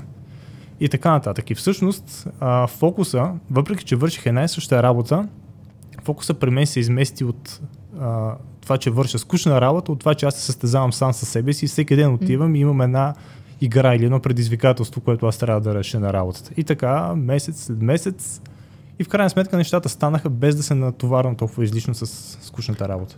Mm. То това е вътрешната мотивация за майсторството, всъщност станеш майстор в нещо. Въпросът е за мен обаче, искаш ли да ставаш майстор в това да пишеш документация? И, и, и за мен, това, което ти каза, ако, когато се замисляме дали трябва да сме търпеливи в нещо, наистина е това, което правим, можем ли да го свържим с това, което искаме да стигнем нали, като, като, като дестинация. Изпълня с, с, с, с кой си говорихме, с, с Сирка, с Ирина Лилова си говорихме за силни и слаби страни. И тогава точно това обсъждахме. Нали. Някой път може да е смислено да се фокусира върху слаби страни, да, да си развиваш, да правиш някакви неща, които не са ти яки, ако това се навързва с нещо, което искаш да постигнеш. Обаче, ако то тотално не се връзва, може би тогава е смислено да се откажеш, да не се занимаваш с него. Mm. Така че този е момент. Аз, аз, аз се зачудих, примерно ти в момента, аз ще дам един пример, ми е интересно. А, като трябва в момента си по линията да пишеш LinkedIn постове. Mm. Ако го погледнеш като трябва всеки да напишеш LinkedIn постове, нали? Най-вероятно ще... Там се боря с Да. вътрешно, вътрешния им импулс да съм бърз квитър, нали? Е, Да. Не се получи първия път, не се получава втория път, не се получава третия път. Е, ще се И откажа. хубаво как го обръщаш това като нагласа, защото нали точно сме... А, това е нещо, което може да не ти е най-якото нещо. Да, да, аз даже ми беше като пример това, че а, дори като мой не, неуспешен пример, а, хм, не знам. Тук, ту, за мен е до някъде у- упоритост, т.е. да не си признаеш, че нещо не можеш. т.е. Да, да паднеш по гръбик. да не паднеш по гръб, да. А, и, и точно за мен е, много хора също го имат, както и аз, да си признаеш, че в нещо не си добър. Им, имаш някакъв страх от това. И от този страх да не си признаеш, че не, не мога в нещо, въпреки че виждаш, че е неуспешно, ти продължаваш да го, да го буташ. И това до някъде е полза и е предимство, но това да не се откажеш, а все пак да продължиш а, и, и да си мислиш все пак за голямата цел, въпреки че е трудно по пътя, въпреки че правиш скучни неща, но само и само да не си признаеш, че, че примерно в Има момента, и- не ти се, в момента не ти се отдава. Има и също предвид, и, че често пъти гоники някакви дългосрочни цели, а, каквото и да правим, винаги има една скучна или досадна работа, mm. която трябва да се свърши. Аз а, бях записал един курс за селс, защото сега нали, започваме нова фирма и така нататък. А, и се оказа, че селса не ни е от най-големите експертизи, където Мгм. сме трупали опит. И записах такъв курс. И там точно това споменаваха, че всъщност това, което отличава добрия търговец от посредствения е, че добрият търговец сам си върши черната работа. И на практика точно така се случват и в, в нашия живот нещата. Ако ти не си свършиш черната работа, първо, че няма кой друг да ти я свърши, второ, че тая черна работа просто трябва да бъде свършена. Ако си помислиш а, нали, смяната на гумите за колата, а, ако го третираме като черна работа, ти трябва да го свършиш това нещо. Ако не го свършиш, всъщност а, няма да изучеш максималните ползи от а, колата. Примерно представи си зимата да караш М. летни гуми едно, или пък лятото с зимни гуми. Но просто трябва да го свършиш и това е малкото нещо, което прави разликата. И сега пак, гледайки дългосрочните цели, аз освен, че си представям какво искам да постигна, това, което също си задавам като въпрос е, а, някои му казват future perspective. Опитвам се да се представя, че съм 10 години напред във времето и си казвам сега как бих се почувствал, ако не го бях постигнал това нещо. И всъщност това е една от причините, поради която аз реших да пробвам с а, собствен бизнес, дори един стартъп също се опитваме да развиваме дори факта, че сега имаме три деца. А, много любопитен елемент. Аз се опитах за момент да си представя, че съм на 50 години, въпреки че, както казах, Хари се звучи като 50 годишен в момента. И си казах, добре, аз като стана на 50 или хайде 60 години, дали няма да има някои неща, които ще съжалявам, че не съм ги направил. М. И започнах да разсъждавам по темата и се оказа, че да, по-скоро бих съжалявал, ако нямах три деца, по-скоро бих съжалявал, ако не съм опитал да развия собствен бизнес, а, по-скоро бих съжалявал, ако не съм опитал някои други неща, включително, може би в някакъв момент и летене с самолет, аз да го управлявам. И ето, нали, нека се опитаме от такава перспектива да анализираме нещата. Какво би се случило, ако сега не направя нещо и това как ще повлияе на живота ми или на каквото и да е, след М. 5-10 години напред. И дали след време няма да, Да, и да това, че- съжаляваме, че, това, не сме че направили. сега вършим някаква досадна работа, да си помислим, ако не я свършим тази досадна работа сега, това как би ни повлияло напред. М. Той друго нещо, това за селс. А, просто ми се сетих за, за нещо, което наскоро бях чела в LinkedIn. А, най... Все най-простия, най-лесният съвет за да станеш добър селс, а, това е да не се страхуваш, че някой ще ти каже, не, не искам да купя това нещо от теб. И това е, когато си превъзмогнеш това нещо, всъщност ставаш истински добър в това да, да, а, в това да, в това да продаваш. И всъщност пак отново за грешките и дефектите и така нататък, да е ние страх да си ги признаваме. За мен, за мен това е, защото иначе никога не бихме тръгнали да рискуваме и никога не бихме тръгнали да си предизвикваме късмета, а, ако не си дадем сметка, че можем и, можем, може и да има дефект тук и може да има грешка, но не, но не е проблем. В смисъл, продължаваме напред дори, дори, след, дори след грешката. Тук само искам да вмъкна нещо покрай краси и бих подхванал повече дълбочина това с рискуването, защото ми струва, че май не сме го изследвали все още толкова. Да, само сетих за една книга, която наскоро излезе, която се казва The Power of Regret на, на Даниел Пинк, която е свързана точно с как да си, как това чувство на, на, на дали ще съжаляваш, а, как ти предвижва на, как те движи напред. Не съм я чел, ама харесвам Даниел Пинк като автори. Да, и аз го знам, но книгата не я знам. Да, та, та, там даже има, той пуска в LinkedIn, а, той събира от супер много места как, за какво са съжалявали хората. нали, Тоест в живота си вече като са на по-голяма възраст, за какви неща съжаляват. И е много, много интересно тези а, снипец, не знам, не ми откъси. откъси, нали, точно, които споделяше. Не съм е чел книгата, но очаквам наистина да е добра.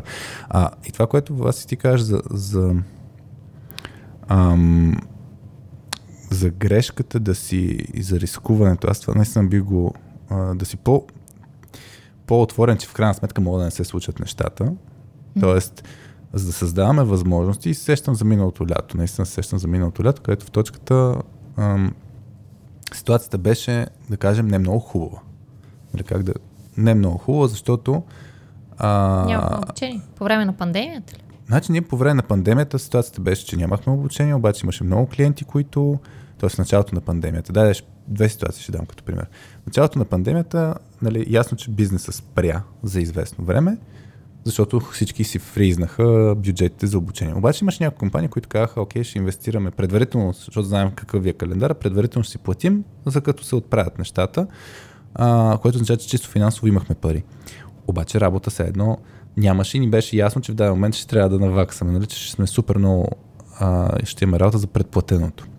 И затова тогава нагласа каква ни беше, супер, имаме супер много време за soft skills да развиваме. Нали? И, и, и тогава почнахме наистина да развиваме soft skills skills, тогава се появи радиоточката, тогава се появи комикса, всичко се появи в периода, в който ние нямахме бизнес. И беше... И беше Да, период, който е е супер зле финансово. супер зле Тогава финансово. започнаха Да. много неща. Всъщност, е малко след това всъщност. Малко след Започнахме това. с а, онлайн обученията. Онлайн обученията почнаха реално Реално След почнаха август-септември, а пък ние март месец почнахме много активно с Skills Plus. Ние бяхме почнали преди това, но реално април почнах, с, почнах аз тогава комикса, а, с теб юни месец почнахме. Юли, мисля, че беше подкаста. Бе, юни го записахме. Така Юли ли? го пуснахме. Да. Но, но идеята ми е, че а, ситуацията не беше много яка. Но тогава нагласата беше хубаво какво правим, наистина. И, и тогава беше какво искаме да направим. И, и това не е ли всъщност възможност? Нали? Това, тая мантра на а, че всяка все едно кофти ситуация може да се разгледа като възможност, го има. Аз не съм за максимата на тая, в тая крайност, да не мисля, че чашата винаги е половина пълна. Някой път ситуацията е шит, трябва да признаем, че е гадна и трябва да видим какво можем да правим въпрос да се спасим от, а, нали, да сме в survival mode, не да си казваме, че всичко е прекрасно, но в случая беше какво можем да правим по въпроса. Но миналото лято пък това, което се случи странно, е, че уж нещата добре, нали, от към бизнес и тем подобни. И по едно време се появи един клиент, който каза, искам да, си, да ни върнете парите, т.е. имахме финансов удар, така да се каже, нещо неочаквано. После беше ам, ситуацията, в която два месеца напред т.е. за следващите два месеца не беше ясно дали ще имаме обучение. И тогава какво е? Какво правим, нали, по въпроса? И тогава се спомням, че това, което решихме, беше пак, окей, сега е момента, в който ще натиснем педала и то за нещо, което вярваме, че ние, сме, че ние сме много по-силни в а, работа с екипи, а не само с индивидуални соски с обучения. И тогава казахме, ще се фокусираме още повече и разработихме 3T модела. Почнахме да говорим само, че даже ние стратегически казахме, от тук нататък ще говорим, че работим само с екипи. Факт е, работим не само с екипи, но фокусът ни е там. И изнъж тогава инвестирахме много. Ситуацията беше кофти финансово. Какво направихме? А, събрахме се с Син Линден да й плащаме на, на консултант международен за всеки месец няколко сесии да ни помага с communication стратегията, която ти е в коренно различна посока, но идеята, че инвестирахме даже. И нещата почнаха да се получават. Но факт е, че можеше да не се получат. Факт е това, което говорихме отдея за стартъпите, че те правят същите действия, но в крайна сметка, нали, може да се окаже, че няма клиенти, М. само си изхарчил бюджета и накрая да фелнеш като стартъп. Ама всички трябва, в смисъл, за да, си, за да успееш, трябва да рискуваш. И сега това ми се искаше малко да помислим как, как да го правим. Или ако има някакви други примери, където може рисковете да са неуспешни, защото аз сещам и за такива. Защото за мен нагласата е, че трябва да се рискува нон-стоп, а, ако искаш да извличаш ползи и да, да, да максимизираш м- ситуациите. Знам, какви са ви мислите за, за рискуването? Аз съм на мнение, че рискове трябва всеки път да се правят. Когато не си толкова уверен в възможностите си, е хубаво тези рисковете са по-умерени. Да нещо по-низко рисково да предприемеш, което да ти помогне да изградиш някакви умения, така че следващия път нещо по-рисково. И всъщност а, тук ако ние се оставим просто на течението, да си работим на една и съща работа, която е сигурна, или пък а, нали, представи си един младеж на 40 години, който не е поел риска да се изнесе от къщи, стои при майка си на 40 години и го хранят и така нататък, всъщност какви си перспективите пред него. И често пъти, всъщност, поемайки някакъв риск, това нещо започва да отваря нови врати, нови перспективи пред нас. А, аз в момента, в който реших да започна и собствен бизнес, това беше голям риск. Защото, нали, вие сте наясно, аз тогава си смъкнах доходите драстично, наполовина, че даже отгоре. Mm. Не се знаеше какво може да се случи, ще потръгнат ли нещата, няма ли. Беше в такъв момент, в който нали, все още е криза, пандемия и така нататък. Голям риск. А, първото нещо, аз, което се задавах на себе си, беше какво губя от риска. Защото нали, всеки като каже, аз напускам сигурна, добре платена работа, започвам нещо мое си, където не се знае как ще се развият нещата, казах, а, лут ли си, как ще правиш такива неща? Задайки си въпроса, кое е най-лошото нещо, което може да се случи, се оказа всъщност, че възприятието, че това е много голям риск, не е толкова голям. Защото кое е най-лошото, което може да ми се случи, поемайки такъв риск, бизнесът да не потръгне и аз считам, че съм достатъчно добър специалист, което са след един-два месеца мога да си намеря пак достатъчно добра работа. А другото нещо, поемайки риск, започвайки нов бизнес, нали, после може и други примери да разгледаме, че всъщност аз започнах да виждам много други неща как се случват. Как се изгражда компания от административна гледна точка, съответно как се намират нови клиенти, а, какви проблеми допълнително се сблъскваме, как се намират нови хора, които да се включат в компанията и така нататък като този риск нали, съответно носи своите ползи, ако се оползотвори както трябва. Защото с това вече аз мога да изграждам компанията спрямо темпото или спрямо моите разбирания за това как тя би трябвало да се развива.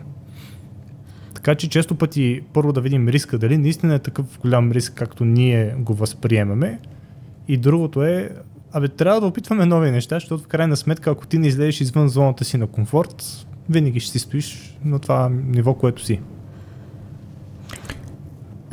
Аз, когато правя за рисковете и когато, да, трябва да, трябва да направиш рискове, на мен много ми помага мисленето да си помисля това, което и Краси ти спомена. А, да си помислиш какво може да се обърка, кое, кое е най-лошото нещо, което може да се случи. Когато видиш а, тъй като за мен много хора направят, нали, не предприемат такива рискови, те са си страшни, трудни да ги предприемеш и така нататък, е защото има известна доза непознато, след като, mm. след като направиш риск. Има една а, м- нещо непознато, нещо несигурно, което естествено е, че ни дава дискомфорт. И то е абсолютно нормално това да го правиш. И когато ти се опиташ с а, мислене, съзнание да непознатото да го направиш поне малко по-познато и да го осветлиш, а, т.е. когато си представиш какво може да е най-лошото нещо, което може да се случи, мигом в този момент, поне на мен, много ми помага а, да, да не ти е толкова вече страшно, да, да не изпитваш тази несигурност, просто защото по някакъв начин си му дал, а, си, си му дал някакво олицетворение. Там, къде и си е минала през тази ситуация, реално дори мислено. Да, дори най-най-най-лошата ситуация, която може да се случи, ти вече си я, след като си я визуализирал, си, си я представил в главата, един вече не ти е толкова несигурна и непознат. И, и това помага, когато трябва да правиш някакви такива рискове и да скочиш дълбокото, както се казва, да си представиш какво има на дъното. Най-лошото нещо, което може да ти се случи. Тук, между другото, това, което ние правим в точката нали, с обучението и така нататък, и точно създаваме такава среда, в която да можеш да го преживееш за да може като мине през теб, като после имаш в реалния живот нещата, да не са, вече да не са ти толкова непознати и така нататък. Аха, да, да. А, сетих се за... Иначе това, което казвате и двамата, сещам за... Мисля, че на Соски успил трябва да го има някъде с what if упражнението, което е точно да, за риск менеджмент от стоицизма да ти идва, нали, какво ще се случи ако, нали, и да си ги изброиш риск, рисковете и да си кажеш какви ще са ти действията, нали, както Крас ти да. каза, нали, мога да се намеря работа. Аз наистина, като стартирахме точката, беше, аз я имах тая мантра и си я казвах наляво надясно на себе си основно, т.е. да управлявам моите си, моето си напрежение, винаги мога да стана програмист. Нали. Това, това ми беше мантрата. Ще намеря работа. И, и, също, да съм, и, и, точно бил съм с тази гласа също, защото не, не съм пък от тия казва, ми бил съм много хубава заплата и не знам си какво, задължително трябва нали, ако не ми се получат нещата, трябва да се върна пак на същото нещо. Не съм стана гласа, защото това а, вече е малко а, неадекватно, но исках нещо тук да хвана. М- с... Аз само да, да върна. Ако, ако сме толкова понякога уверени и, и сигурни, дори когато се оплескат нещата, как ще се справим, то тогава поемаме ли риск изобщо? Тоест, ами, точно това, което хазарт, ти, ти и Краси казахте и двамата, нали, правите стартъп и си казвате, е, то дори да се работи, аз винаги ще мога да си намеря работа като програмист. Е, тогава риск ли е? Това риск е, да. Според мен е риск. В смисъл това, че си уверен, а, не означава, че ще ти се получи. в смисъл, че а, и, идеята е, е, ние в момента нали, вътрешно си имаме едни дискусии за как ще развиваме а, различните проекти на, на и радиоточката, и комикса и така нататък, което си го говорим и с нашите клиенти, а, което от моя гледна точка е риск. Нали, от бизнес гледна точка, как ще ги развиваме е риск. Това не пречи да съм уверен, че ще станат нещата. И пак връщам на нагласата за... за, за ай, ще, ще го кажа пак с спортна метафора, може би. Ако човек, а, футболен отбор ще си представя, ако човек не е с нагласата, че ще победи, има голям шанс да не победи. А, така че ти трябва да имаш тази увереност, трябва да се опита, за, за да дадеш всичко от себе си, трябва да го вярваш това нещо. И, и, и всичките тия действия, които са свързани с риск, увереността не, не е а, противоположно на а, дали нещо е риск като дали ще стане, дали няма да стане, какъв ще е импакт ако не стане и така нататък. Те са на две различни оси според мен. Увер... Дозата увереност и това каква е вероятността нещо да се случи и колко е кофти, ако не се случи.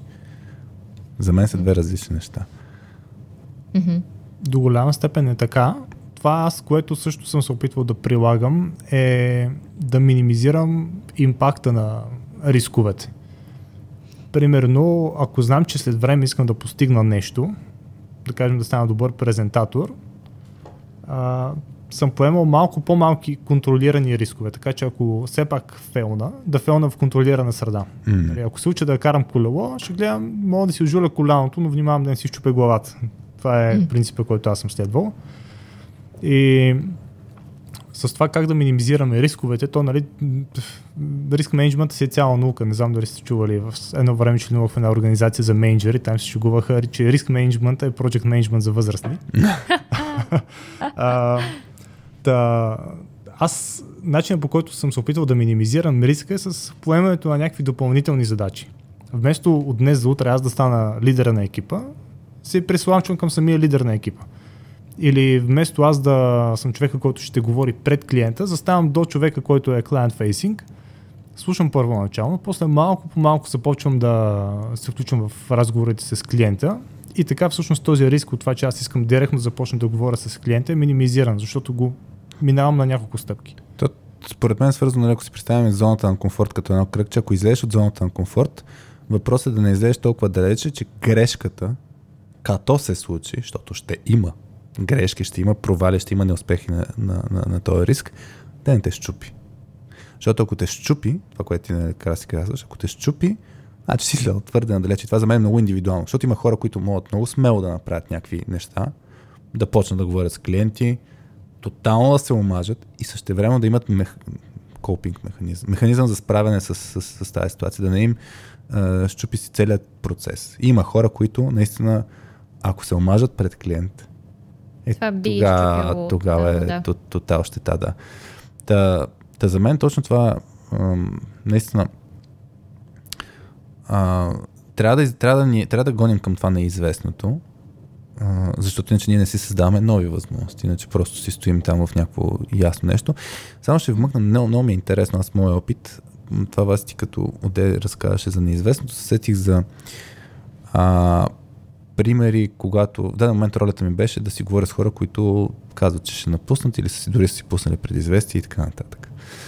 Ам, и, и, и са много интересни разговорите, защото хората, когато вземат едно решение, това е свързано с това да каза за покрай Адам Грант епизода, неизвестното го разглежда като по-хубаво. Значи, mm-hmm. те като са взели решението е по-хубаво. Mm-hmm. Ако по някакъв начин се случи отвън, е страшно. Значи, неизвестното е страшно. А, и, и ще дам пример. Значи, човек казва, аз ще отида на еди кое си място, където ще е по-хубаво това, примерно, или заплащането, или средата, или еди какво си. Аз казвам, хубаво, нали? как, как си сигурен, нали? И, и човек не е сигурен. И това ни помага, според мен, да, да вземем решението, да. да вземем стъпката. Аз ще отида на по-хубаво място. Никога не знаеш. Да, но, но най-голям проблем, който виждам, и това е свързано с, де си говорихме, когато човек трябва да се откаже и да си признае грешката и така нататък. Mm. Имахме една ситуация, където човек си беше оговорил по-голяма заплата а, и ние бяхме втрещени от, от, от тази заплата, защото си викаме, нещо се случва на пазара. И си говорим с този човек, който е пред напускане и, и, а той е той... пред напускане, защото не сте му дали тази голяма заплата. Той, той казва, бе, ходех на интервю, това ми предлагат и, и ние грубо каза в режима, абе, ние това не мога да го мачнем, защото това е безумно. Защото ти, нали, ако на твой, на твой човек така заплата, означава на още 50 човека да, да дадеш сходно увеличение като процент. И ние сме някакво тук нещо, не, не, не, не е окей. Okay. И си говорим, опитваме се да разберем малко повече информация, но нали, човек не си споделя толкова много. Но в даден момент се разбра, че човека е, си е мислил, че това е нетна заплата, а, тя, а иначе му предлагат брутна заплата. Та, разликата е огромна. Да, да, да. Но човека все още беше с нагласта, аз ще ходя нататък. И моят, а въпреки, че е опит, е разбрал, че бърка, да, все пак продължаваме. От, да. от моя mm. опит, е това е най-големия проблем с наистина с признанието на грешката, защото, сме с, защото не можем... Не можем да спрем и да се върнем назад. Да, и аз винаги казах на хората, когато се, смисъл това за мен е някакъв начин на мислене, когато с, ситуацията се е променила, информацията се е променила, означава, че можем да вземем на ново решение. Тоест, да си го приемем, че не трябва да, смисъл, че не, не трябва да сме толкова горделиви, примерно. Да. А, и на мен наскоро ми се случи пак е така, взел съм решение, аз съм от хората, които много мразят, много, много мразят да не си спазвам обещанията, както и много мразят други хора да не си спазват обещанията. В смисъл, това е нещо, което ме пали. Дори даже, както сте вие двамата, ако един от вас обещава на другия нещо и после не си го изпълни, аз много емоционално се дразня на това, въпреки че не съм замесен. Той има много различни причини за това. Да, да. Но, но идеята, че ми е някаква ценност, която за мен е много ключова. И, и начин по който също се го управлявам и моето нещо е, пак заради максимизиране на ситуацията, е, ако нещо науча ново, което променя контекста, да си каже, окей, това е, това е друго. Няма нужда да, да стиквам, mm. няма нужда да си пазя същото решение, защото ситуацията е различна. Това е свързано наистина с ония момент за анализ на ситуацията, който и Краси Одея каза, нали, като гледат светлината в тунела. И ако научиш нещо, че там отсреща е влак, Mm. Това е нова информация. Може би е хубаво да си мислиш решение. Тотално ти променя перспективата. Да, така че за мен това е свързано и с наистина, не знам как навързах с рисковете, може би с това, че хората имат склонността или да изобщо да не поемат рискове, или като поемат рискове, после да задължително да се, да се обвържат с, с тях до край. Да, и да си инвестираме прекалено много. Да. Аз тук имам един а, любопитен момент, понеже подхванахме темата с смяна на работа. Mm-hmm. Няма чак толкова да задълбавам, но това, което се замисляме, че когато предприемаме някаква такава стъпка, първото, което трябва да си зададем като въпрос е кое е важно за нас. Защото много хора най-вероятно се махат от работа заради менеджера, заради културата, заради проекта. И това трябва да се идентифицира. Първо, защо се махаш. Второ, там където отиваш, дали нещата, които са важни за теб, ще бъдат на лице. Тук сега може би аз съм някакъв феномен. Аз в моята кариера съм работил в пет компании. А, първата не я борим, защото това е нали, първата, в която съм започнал. Аз смисъл, не, не я е. борим заради следното нещо. Искам да ви кажа колко пъти съм сменял за по-висока заплата. Всъщност, от, от пет компании колко пъти си? Четири пъти съм сменял работата. Аха, пет компании, аз, аз предполагам нула. е, добре, един път съм сменял за по-висока Добре. заплата. Буквално всички останали случаи съм отивал на по-ниска заплата в новата ми работа. Колкото и странно. А, да дали изглежда. си отишъл на... по- Аз, аз го разбрах, че едно причината ти е била а, заради заплатата. Не. Никога. Тоест, всяка заплатата- следваща работа за по-ниска заплата Да. си бил. М. След това бързо съм Това е успял... феноменалното, Да. бързо съм успял Аз се да... очудвам. наваксам. Особено за човек в IT сферата. Аз защото винаги казвам на хората, нали, а, нормално е, нали, като си решил да си сменяш нали, пози... Ма, другото, и работа, аз после да така. максимизираш. Ма и аз бях така в точно аз съм бил, аз съм, аз съм приемал също, въпреки че не съм си сменял работа, съм подписвал договор на по-ниска заплата. С Само в, 25%. е, да, в, в единствения случай, в който съм отишъл на по-висока заплата, беше значително по-висока, Мгм. но след това винаги стъпките са били надолу. Бързо съм успял да наваксам и да ги стигна, но това го казвам с идеята, че човек наистина трябва да види кое е важното за него. Мгм. В случая, в който аз съм правил най-такава радикална стъпка от висока към най-ниска заплата, беше минавайки от голяма американска компания, нали, с всички перспективи да се разраствам корпоративно. Но всъщност това, което аз тогава осъзнах, че перспективите за това корпоративно разрастване не са кой знае колко големи. Защото винаги ще си нали, човек, който е малко страни, офшор, така нататък. И в момента, в който напусках компанията, а, ми казаха, ти предприемаш много голям риск. От голяма, добре позната компания отиваш в някаква си българска компания. Първо, за CV-то ти не изглежда добре. Второто е, че нали, отиваш за по-малко пари. Защо го правиш това нещо? И пак, кое беше важното нещо за мен? За мен беше важно какви перспективи се откриват, какви нови неща аз ще науча. И въпреки, че отивам на по-ниска заплата, а, уменията, които аз имам, ще им помогнат ли бързо да наваксам. Защото, бидейки в предната компания, тя заплатата се движеше някакси, но в един момент осъзнах, че ако се случи някакво апокалиптично събитие, примерно, не знам, съкратят ни, затворят офис или нещо друго се случи, аз всъщност ставам тотално неконкурентен на пазара, защото правя всеки ден едно и също нещо и не, не мога да се сравнявам с останалите хора. И тук всъщност а, говориш реално от риск менеджмент гледна точка, нали, за, за очакваната ти полза спрямо, в смисъл, което е дългосрочно потенциално нещо, което Да. може спрямо текущо, какво ще спечелиш или изгубиш. Но, но факт е, какво ще да се тук вече е въпросът, мен ми се, ми се струва, че е готино да добавим и примери, където е този вид позитивна нагласа, всъщност сме се прецаквали. Да, Защото, също, това да. ще да питам, ти всъщност си си постигнал тези перспективи, Да. които си си ги... А, ако не беше ги постигнал, какво ще ще да... Как? Да, какво ще И, да и мислиш, щях да намеря други справиш? перспективи, със сигурност. Но имам един пример, м, който се провалиха нещата. супер, Право не давай го- го, давай го него. Гледам. Аз, между другото, не съм го анализирал толкова. Идеално. Тък му сега вие ще помогнете. Тук опираме до пари. А, аз си работя с едни финансови консултанти, с които съм много доволен как се случват нещата. И до сега, нали, супер коректни хора, всичко супер. Но имаше един случай, в който реших да вляза в една инвестиция. С сума не е малка, не е голяма. Да не е за пренебрегване. Добре. И тръгват нещата добре. До втората година. В момента всъщност, в който започнаха, започна пандемията. Мгм. Конкретният бизнес, тогава, който се бях включил, започна да буксува. А в един момент направо взе да затъва. И в крайна сметка, нали, ситуацията беше, че в далечината не виждахме много-много светлината и просто трябваше да изляза. И сега си казах, трябва ли да остана, защото все пак имаше някакви такива перспективи, че като се успокоят малко нещата, заведенията се отворят и така нататък, най-вероятно рязко ще избухнат нещата и може би ще изляза на голяма печалба. А, в случая аз се махнах. В крайна сметка бях на загуба. М. Та това е едно такова решение сега. Махнал съм се, излязъл съм на загуба, трябвало ли да го направя, не е ли трябвало да го направя. А ти защо излезе? Не, не си видял никаква полза да останеш? Не Или? в конкретния случай аз не видях толкова големи ползи да остана.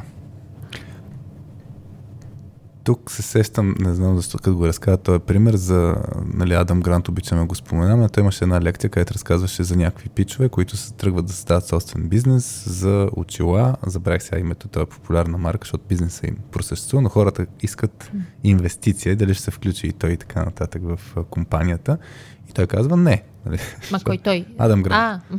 а, той, много хора нали, казват, не, няма да се включим. После този бизнес процъфтява, супер много яко. И имам нали, много такъв тип примери, дето колко са били глупави хората, че не са инвестирали. Примерно, че Yahoo не са купили Google, че Еди кой си не е бил направил Еди какво си.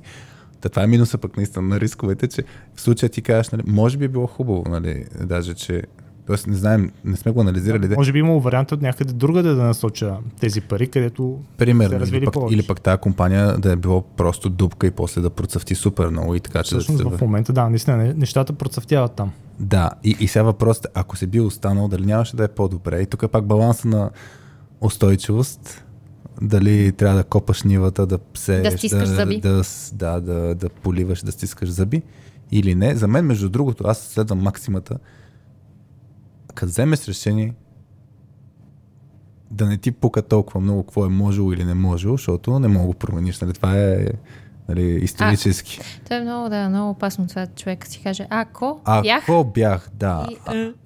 Еми аз ако бях, с примерно, ето ти като кажеш краси за инвестиции, аз, аз, аз, аз между другото време време се програда тази мисъл, ама ми като имах много, много, много пари, вместо да ги инвестирам в Хикс, дали ако ги бях инвестирал в Y, ще да е по-добре, сега да ми е по-спокойно, по-хубаво, да мога пак да си пека дупето на занзибарите и подобни. Еми, mm. да, знам. Ни, не, не, не знам, да. Така че всичките, за мен всичките решения, нали, а, дето е дали си се отказал, дали си продължил, дали е по-добре или не е по-добре, не знаем, защото нямаме паралелна вселена да, да, да сравним. На теория може да имаме, но е много трудно да го сравним.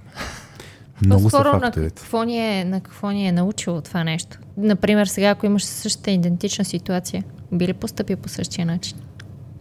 Би ли да. се отказал? Пак. Пак бих се отказал. Би ли инвестирал? Ме ми е по-интересен въпрос. Пак бих инвестирал, защото в крайна сметка ти дори в самото начало нямаш 100% гаранция как биха се развили нещата. Но от друга страна, това отваря някакви други възможности. Запознаваш се с друг тип хора, mm. навлизаш в определени други среди. В случая, нали, това е нещо, което на мен много ми повлия допълнително. Запознах се с нови хора. Сега тези връзки, които имам, аз си ги използвам. Е, това е тук случай интересен пример. За... Ти максимизираш нали, се едно ситуацията. А... Или минимизирам загубата. Той, той е комбинация от двете. Нали? Примерно, защото нали, като говорим за извличане на полза от всяка ситуация, ти сега кажеш, окей, използвам контакти, не знам си какво, нали? това е едно, да се опиташ да вземеш максимум от каквато и да е ситуация. И според мен трябва да сме тогава такива максима, как, как ги Максимайзери. Максимайзери. От... Тоест, след тая каква е ситуацията, какво можем да вземем от тази ситуация? Нали, ти вас mm-hmm. да кажеш да, си, да се получим и така нататък. А, мен ме е интересен какъв ти е бил критерия за да се откажеш, защото в случая казваш, нали, пак бих се отказал. Тоест, кога, кога режем? Тук мен ми е много интересен момент. Кога режем, кога оставаме? В случая, и говорим сега вече за конкретиката. В конкретния случай ситуацията беше такава, че нещата отиваха надолу, съответно при мен имаше други много по-добри альтернативи и вече като претеглим нещата, кое е по-добре да стоя, да чакам или имам друга альтернатива, която е много по-добра и перспективна, дали да не се пренасоча към нея. Това, което аз направих, просто се пренасочих. Така че другата... в случая аз имах нали, тази полза, този е, момент, че имах альтернатива, която въобще не беше лоша. А тази альтернатива, ползата й е била да е сега, тук, тук и сега. Да. Аха. Тук е, е сега ми е много интересен момент да го върна пак с напускания.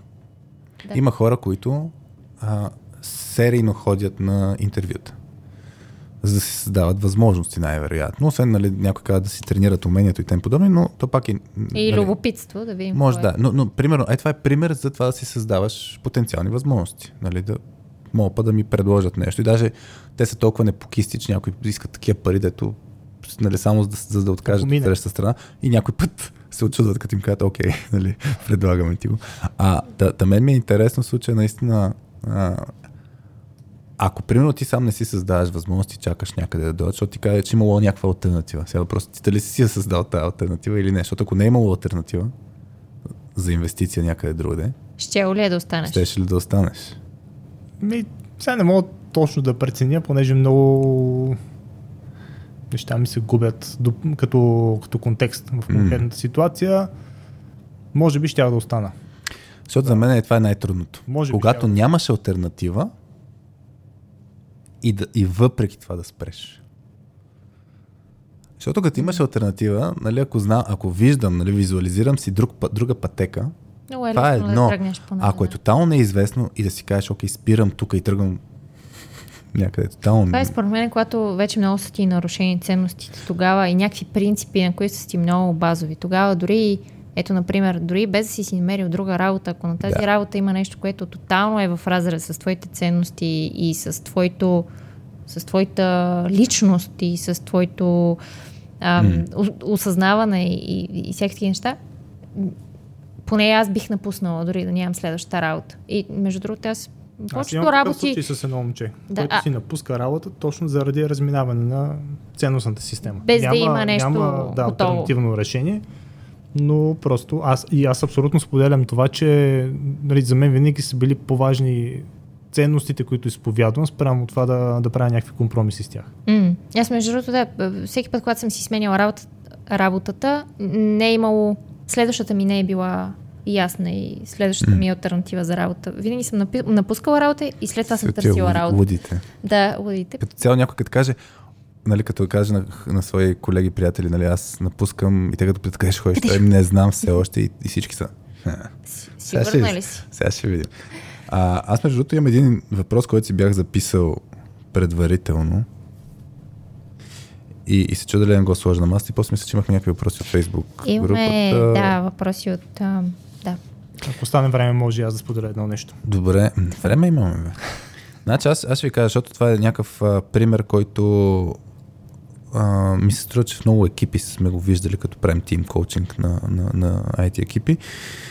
Наскоро пак имаше някакъв такъв въпрос, някъде не си спомням къде беше, ми го беше казал някой. Та, представете си екип, в който духът е изчезнал а, и хората са нагласата, че няма смисъл да се пробва каквото е било, защото вече всичко е пробвано и няма как да се подобри ситуацията. И, и въпросът е как да се обърне тая нагласа. Има ли смисъл? Тоест пак. Има ли смисъл да се обръща има ли смисъл? Днес, днес, днес го обърнахме, нали, освен да, максими, да, да вземем ползите от всяка ситуация, на случай добавихме вече елемента дали, дали трябва изобщо да се пробваме. Те хората са стигнали в режима, се тая, няма смисъл. Тук опираме до момента потъва ли кораба или има шанс да изплува. Първо трябва да да, кажем, че осъзнаем- има теоретичен шанс. То по-скоро дали всички го виждат, защото ако е в да главата кажем, че само на хора, един повечето човек, хора не виждат шанс. не виждат. Не виждат. Духа е паднал на всички. Смисъл, а, няма какво да пробваме, не, не се получават нещата. Представете си от гледна точка на процеси, на взаимоотношения между хората, Бавно апатични са. по-добре да Апатични. в, в апатично състояние са като екип. Ми, според мен ти дори да имаш шанс, ако ти самия не вярваш в това, че можеш да постигнеш нещата, според мен не знам дали има смисъл и да опитваш. Да Това кажем, както- че ще има един човек, който ще, се- ще се пробва. А, тук много, много деликатна ситуацията. Трябва да убеди въпросът- останалите. Въпросът е звездичка. Аз съм попадал в такива ситуации. А, сега не бих казал, че оптимално сме ги отигравали, но ако аз съм бил този човек, който вижда светлината в тунела, останалите не я виждат, това, което съм се опитвал да правя, първо аз да давам пример или да показвам, че нещо съвсем малко дава някакви резултати. Защото често пъти екипа е стигнал до това състояние да не вярват, че нещата биха се променили, защото са опитвали неща, те не са дали резултат, или пък това, което по-често пъти съм виждал, те дават идеи, предложения за това как може да се промени нещо, но всъщност никой не предприема действия към това да се променят. И няколко екипа съм попадал, където буквално ретроспектива си го правим, М. примерно в петък, и казваме, задачите не са ясно дефинирани. А, клиентите не са инволвнато достатъчно добре. А, технически не сме предвидели как трябва да се правят нещата. Инфраструктурата много куца. Какво правим? Ще говорим с инфраструктурния екип да оправи нещата, ще говорим с продукт ownerите, за да се изчистят изискванията, ще говорим с клиентите, ако може веднъж или два пъти в седмицата да се включват. На следващия ретроспектив какво правим? Правим същото. На последващия какво правим? Правим същото. Никаква разлика в... И един момент хората спират даже да споделят. А, да, спират да споделят. Буквално казват като, като предния път. Да. Което между другото е супер страшно. Това на ретроспектив да кажеш като предния път е... Да. А, много добре иллюстрира подобна ситуация. Да. Много лош, лош сигнал. Да, и сега, нали, не винаги съм бил в ситуация, в която толкова лесно аз мога да влияя, което е много, много М. приятно, но винаги съм се опитвал поне да дам пример. примерно казахме, че има 4 фактора или 5 или там, колкото и да са факторите, които са изкочили, никой не предприема действия, духа тотално смазан на екипа. Обикновено тогава съм се опитвал аз, избирам едно направление. Факт е, че не мога по всичко да действам mm. паралелно. Си казвам, добре, дайте сега да видим по инфраструктурата какво може да се направи. Даже имаше един проект преди време, който така тегаво се движат нещата и си казах, ще оправя инфраструктурата. Защото целият екип се оплаква, инфраструктурата е изнесена като отговорност от страна на клиента, нищо не се случва. И мотивацията започва да спада. И това, което аз тогава направих, казах, добре, аз ще се опитам тук пред нас да се тъпна инфраструктура. Ще ви покажа, че една малка стъпка можем да я направим. Ще ни повиши с 5% работата, обаче пак е нещо. Другата седмица ще повишим с още 5% работата. По-другата с mm. още 5%. И сега може първата седмица да не видят толкова явно резултатите. Втората седмица може да не ги видят толкова явно резултатите, но на третата или четвъртата ще започнат да се виждат. И оттам нататък вече аз разчитам с примера или с действията, които съм правил, това да започне да запалва други хора. Аз сетих за един пример за това, което ти описа. Не знам дали сте гледали сериала Тед Ласо, който е Не. за един а, американски футболен треньор, който отива в Англия да тренира футболен треньор, но нали, в друг спорт. Защото там той е бил на американски футбол треньор. Почва да тренира на, в Англия футбол. И е поредния менеджер, нали, който се опитва да оправи отбора. И той в даден момент, нещо като ретроспектив, да кажем, прави се едно една котия, в която хората му пишат оплаквания за каквото се е било. Каквото им хрумне. И да си пъхат лищата. И 90% от лищата, 95% от лищата в началото са леко цензурни думи, които ще ги опиша в стил тапак и така нататък. Тоест, те са адресирани към него, защото не му вярват. И а, едно от нещата, които някой беше написал е душовете в а, съблекалнията са с кофти налягане, защото там даже ги бяха пуска, показвали, нали, че като пуснеш много малко капе, то не може да се изкъпиш като хората. И капитана на отбора в някой един момент се случва това, защото всеки път спрова човека събира лищата и всеки път са някакви такива, нали, като предния път. Нали. И в даден момент капитана на отбора го дадат как си пуска душа, нали, въртва до края кранчето, защото така иначе не тече силно, издаш някаква силна струя го удря. И някакво, а! И, и им постепенно, нали, точно това, което говореше Краси ти с 5%, а, хората почват да, да вярват. И за мен а, това е както като се задвижва едно колело, представете си някаква воденица, да, началото е супер, супер, супер бавно, трудно. В момента, в който почне да се върти, и тогава стават нещата. И всъщност е тия моменти, дето е с пример, с малък резултат, това за мен е най-големия фокус. Нещо малко, не ще оправим тук всичко за процеси, не знам си какво. Това е най-голям проблем, който съм виждал с екипите, че хващат един, правят големи проекти, не знам си какво, на които няма вият резултати. проектите. Точно така. И, и това вас всъщност, да ти казваш по отношение нали, на изкучната работа за малостоните, според мен точно тук се навръзват, mm. нали, да се покажат всъщност тия малостони, защото ако нямаш тия малостони, много лесно да се откажеш. Нали, да, какво си постигнал. Точно да, да, да си гледаш прогреса по пътя. Това да. е и с тренировките, с физическите тренировки. Примерно ми е много убийстващо, убийстващо, убийствено. Та, нова... Но, нова дума. Убийствено. Когато има някакво упражнение, което е много сложно, и примерно инструктор казва 20 пъти трябва да го повторите. Аз не мога, Един няма как, няма как да го направя. Е много, окей, днес ще направя 5 пъти това упражнение, утре ще направя може би пак 5 пъти, на втората седмица ще мога 10, след един месец ще мога и 20-те. И, и това е всъщност да си казваме, окей, няма, няма да изпълниме голямото нещо още сега, хубаво е да започнем с малко нещо, но все пак да си го, да си кажеш, браво, че успя поне пет пъти да го направиш, а не да се откажеш. Тоест ти по този начин си управляваш а, тая консистентност, дето да питаш и ти въпроса как се справяш с нали, mm. да правиш скучните работи и така. Да, да, да точно Тоест, да си награждаваш. И малките успехи. Малките неща и да си кажеш, да, да, просто да, да стопираш в един момент и си казваш, окей, миналата седмица това не можех да го правя, обаче тази седмица мога да го правя mm-hmm. малко, малко по-добре. Малко по... Аз тук мога да ви дам един пример за една трансформация, която според мен си струва да се сподели mm. от човек, който е в такова състояние на, буквално на апатия. Mm-hmm. А, аз му бях менеджер. Преди време... Заради това ли е бил в състояние на апатия? заради менеджера беше, но не заради мен. Добре. А, работи по един друг проект, където там има от страна на клиента менеджер. И всеки път, като си говорим с конкретния човек, е, как ще го кръстим, ще го кръстим Иванчо. Mm. Иванчо казва, Оф, въобще не ме интересува какво правят тук продукт Owner. Никой не ми обръща внимание, не ми казват като има някакви проблеми. Обяснявам му, добре, дай ще видим тук от страна на компанията, кажи ми какъв е проблема, аз ще говоря, ще се опитам да го адресираме. Не. Пълна апатия. И тя беше форсирана заради нали, начина mm. на работа в екипа. Си казах, бе, той човек според мен има някакъв потенциал. Нали, най-вероятно нещо друго се случва, за да не може да се развие. Излиза от проекта, започва да работи по друг проект при мен. Нов проект, който mm. ще се опитваме да се докажем. И пак тръгва с нали, това настроение, защото излиза от един контекст, не го сменя толкова. Тоест пак е апатичен, така Да, така започва. Mm-hmm. И започва, защото нали, стандартните аргументи, тук компанията е така, другите са ми виновни, начина на работа е такъв и така нататък. Нали, вие се очаквате супер много неща да свърша. И тук пак аз реших да следвам тази стратегия.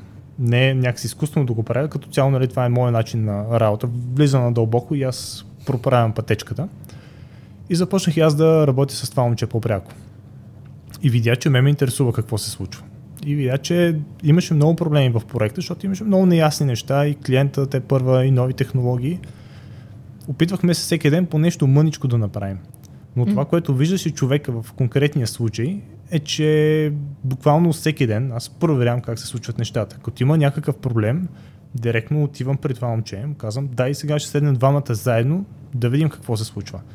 Често пъти отивах при момчето и му казах, виж, аз опитах този и този вариант да, да решим даден проблем, ти мислил ли си? И той вижда, че вече аз нали, mm. самосиндикално започвам да търся решения. И това, което е изпитвало момчето в един момент, че започва да му става гузно откъде на къде менеджер му ще е по-инволвнат в проекта, а той не. И видя, че нали, почва да се образува една такава синергия. Mm. И вече като следваща стъпка на развитие, докъде го докарахме. А, клиент иска да дадем оценка за дадена функционалност или да я разработим. А, момчето казва 7 дни време за работа. Аз му казвам, сигурен ли си, ще стане ли или няма ли да стане? На седмия ден момчето идва с разработените функционалности. Нали, ние преди това сме се синхронизирали все пак. Mm. Да, не съм чакал 7 дни да разбера, че са станали нещата. Но в, в един момент на практика това момче стана толкова продуктивно, че дори някои от синьорите в компанията не можеха да му смогнат.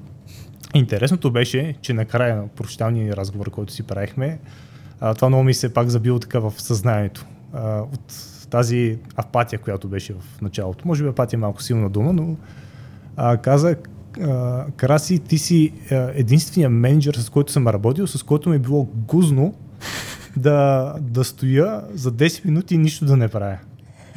Да, просто заради едно нещо, което съм правил и то е да давам пример и да показвам, че с действия нещата се случват. Mm. Трансформация от не ми пука какво се случва до това гузно ми е да не работя. Да, това е точно някакво да, да, да, запалиш, да запалиш човек. И до такава степен го бях запалил, че буквално човека събота, неделя се занимаваше. Mm. Даже съм му молил да не се занимава. Той каза, не, вече ми е интересно, искам така, така да се случат нещата. Mm. И сутрин аз отивах рано в, в офиса, имах си мой си офис. И човек, човекът като Иванчо, като мине по край офиса, обикновено ми отваря вратата, още преди да се е седнал на мястото и минава и ми казва, понеделник сутрин в някъде 9 и нещо 10, кара си тази събота неделя, това и това и това съм направил, да знаеш, тази седмица вече е готова. Вау. Изводът е не ми се работи при краси, защото това означава, че ще работя уикенда. е, и 10 Ти нали казваш, че си не покист по принцип по природа? Той ще не... направи да не си не покист. То не е толкова лошо да се работи уикенда, защото нали, начинът по който ти можеш да надминеш конкуренцията е всъщност да я надминеш докато тя спи. не почваме. Тази тема може да е поделен епизод. да, може да е подхване мине. Аз между другото само засетих за, а, не знам, издикна ми темата за това как можем да повлияем на други хора, така че те да поглеждат, нали, тези ситуации, да, с максимум. Едно нещо, което ти крас няколко пъти итерираш, всъщност е с пример.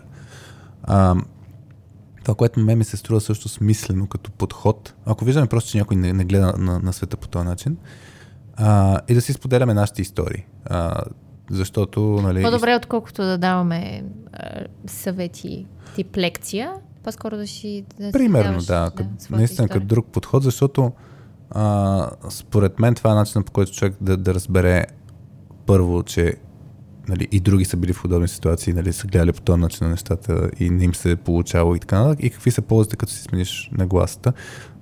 Това е наистина тотално различна тема, нали, как, да, как да повлияем на другите, но, но за мен е, а, това е един начин. Или с пример, както раз ти кажеш, че да му стане гузно човек, или просто да го задвижим, да го запалим. Или си представям наистина, както ние в момента правим, споделяме си различни истории, където нещо се е случило добре или не добре и хората евентуално се замислят за техните си ситуации. Да, за техни негативни ситуации, които може да ги погледнат през, през друг ъгъл. Mm-hmm. А, ако искате да, да, да ви споделя за тези въпроси, които Споделени. получихме от фейсбук групата, а, те всъщност са от а, един човек, Петър Чакалов, Чакалов, не знам как Чакай само преди да го, фамилията да го кажеш, да, да дам пример как а, вас и с нощи ми писа, нали, а, не, забравих нали, да пиша във фейсбук групата на, за, за, за въпроси, ако имат хората. И аз казах, оф, и аз забравих. А, и, и моята нагласа обаче е так му ще видим какво се случва, нали, като е по-малко. Аз преди, като съм пускал по-малко времето до епизода, преди, Да. като съм пускал след една седмица ще имаме седи кой си човек а, записи, може да няма нито един отговор. А когато е след а, 12 часа записваме или след 3 часа и след 5 часа и някой път има този прешър, та, според мен пак От времето, да. да, та, та идеята ми е, че а, ситуацията не беше най-благоприятната. Нямаме време, ма Да, максимум е, мога Имаше, пробваме пак. имаше дефект, но все пак Да. извлякохме полза. А, Мисля, може да няма отговор, факт, ама поне пробвахме. Смисъл за мен това е пак пример за, за какво можем да направим от тия ситуации. Да, Да, да. отклонение. Ами, той ни е споделил, въпросния, въпросният човек ни е споделил четири въпроса. А, да ги изчета всичките или един по един? Как ще е по-удобно? Или... Та е един по един час, много, не мога да помня на куп. Добре, айде почваме с първия. Темата, темата, а той пише, темата ме подсеща за една книга Debugging Teams, а оттам и първият ми въпрос, какви са вашите техники за откриване на бъгове в екипите? Книгата е супер добра, аз съм я чел. Техниките за откриване на бъговете в екипите, това е малко като как инспектираш една кола и откриваш къде е проблема. А, Караш я. и- Действаше. в една ситуация, не знам, тук според мен опита до голяма степен играе роля. Просто да си се сблъсквал с супер много казуси и вече като видиш конкретния симптом, да знаеш къде да го адресираш. Не бих казал, че има някаква универсална рецепта. Тук може и вие да ме допълните, защото все пак тук и това е специалността при вас, но аз мога да споделя според мен а, не толкова как откривам бъговете, защото обикновено там търся за симптоми, а кои според мен са може би големите бъгове, тези, които бутат продуктивната система. Кажи най- най-големите. Или най-големи. За мен Според теб. а, комуникацията един от най-големите бъгове, защото често пъти хората работят а, някакси изолирано и трябва да се направи всичко възможно така, че комуникацията да е максимално гладка вътре в екипите, навън към клиента и външните заинтересовани лица. А, друго важно нещо е, че често пъти екипът няма достатъчно контекст. Това, да ни кажа, 100% от случаите се е случило и съм го виждал. Контекст за какво? Контекстна информация за това какво се случва в проекта. Защото екипите често М. пъти работят на Парче. техническо ниво. Да, на парче. а, дава им се. Нямат голямата картинка. Нямат, Да. да, голямата е проблем, да. картинка и всеки, нали, един такъв класически пример. М. Започвате един проект да го правите и нали, малко като зидарите или тези, които правят довършителните работи, те преди нас си оставили ръцете, нищо не са свършили и се започва темата за рефакторинг. Сега ли е момента да направим рефакторинг? И от техническа гледна точка е разумно да се направи рефакторинг в повечето ситуации, защото нали, минало е време, кода се е влушил, бързали сме, съответно взели сме някакви шорткати, трейд-офи сме направили. А, но от бизнес гледна точка това може би не е много разумно решение. Защото в някои случаи наистина ние трябва бързо да излезем на пазара за сметка на качеството. Тоест, а, а, ето тази част от контекста обикновено се губи в екипите и за мен е супер важно всички да виждат цялата картинка. Тоест техническите хора да знаят на бизнеса какво им е важно. Дали трябва да отидат бързо на пазара, дали гонят стабилност пред качество М. и така нататък. На бизнеса също е важно да знае техническите хора какво е, какво им е приоритетно, защото в даден момент някъде ще, ще, М. ще избият нещата. И когато това нещо се балансира по някакъв начин, тогава вече нещата започват да вървят много гладко. И буквално съм имал случаи, в които хора напират и казват, да, вече ще правим рефакторинг или тук ще правим захвърляме всичко, пренаписваме всичко на ново или пък правим тотално новата архитектура. Като се обясни бизнес контекста, в който се работи, хората казват, че това е пълна глупост, което предлагаме, да, и си работим по стария начин. Разбира се, ми обратните ситуации, но въпросът е, че едно решение само по себе си може да е много адекватно, но когато го сложиш в някакъв контекст, то може да е тотално неадекватно и е хубаво да се знае какъв е контекст. Mm. Имаш ли... Аз имам какво да допълня, да. Ам, значи за мен един от начините за откриване на дефекти е да се фане който да е екипен модел, нали, модел за екипна динамика и да се зададат въпроси спрямо от този модел. Да, ако искаме екипа да се самооцени, пример може да е а, айде няма да рекламирам чужди модели, на soskillspills.com на черта 3 като дърво има го нашия модел, който слага акцент върху някои неща. И буквално там ги има даже въпросите. Ако хората си зададат вътрешно въпроси, има някаква платформа за комуникация. Така че това е някакъв начин, чрез модел, въпросник, асесмент си направят хората. Нашия подход на точката, защото това не е работа, така че тук техники безброй, но нашия подход най-лесния е пускаме хората да играят заедно. Примерно играта празния стол, като играят заедно, нещо екипно, където трябва екипно да победят, където има такива зависимости помежду си, директно излизат дали е проблема в екипната комуникация, дали е проблема, че си нямат доверие помежду си, дали е проблема, че има его, дали е проблем. Много неща. Че не виждат голямата картинка. Къде ще се пукат да. нещата, да, как взимат решение. Аз съм напълно съгласен. Всъщност, основа, с краси, в основата на всички проблеми а, е комуникацията. Няма значи, има ли взаимоотношения между хората, комуникацията е в основата. Тя се изразява по различен начин и вече има различен начин за справяне. Но хората, ако са в режим на игра наистина и тръгнат да работят заедно, тогава си проличават много по-ярко тези проблеми. После като ги включиш и да си говорят за екипни проблеми, съвсем става ясна картинка, така че ние това е, на нас това ни е един от подходите. Mm.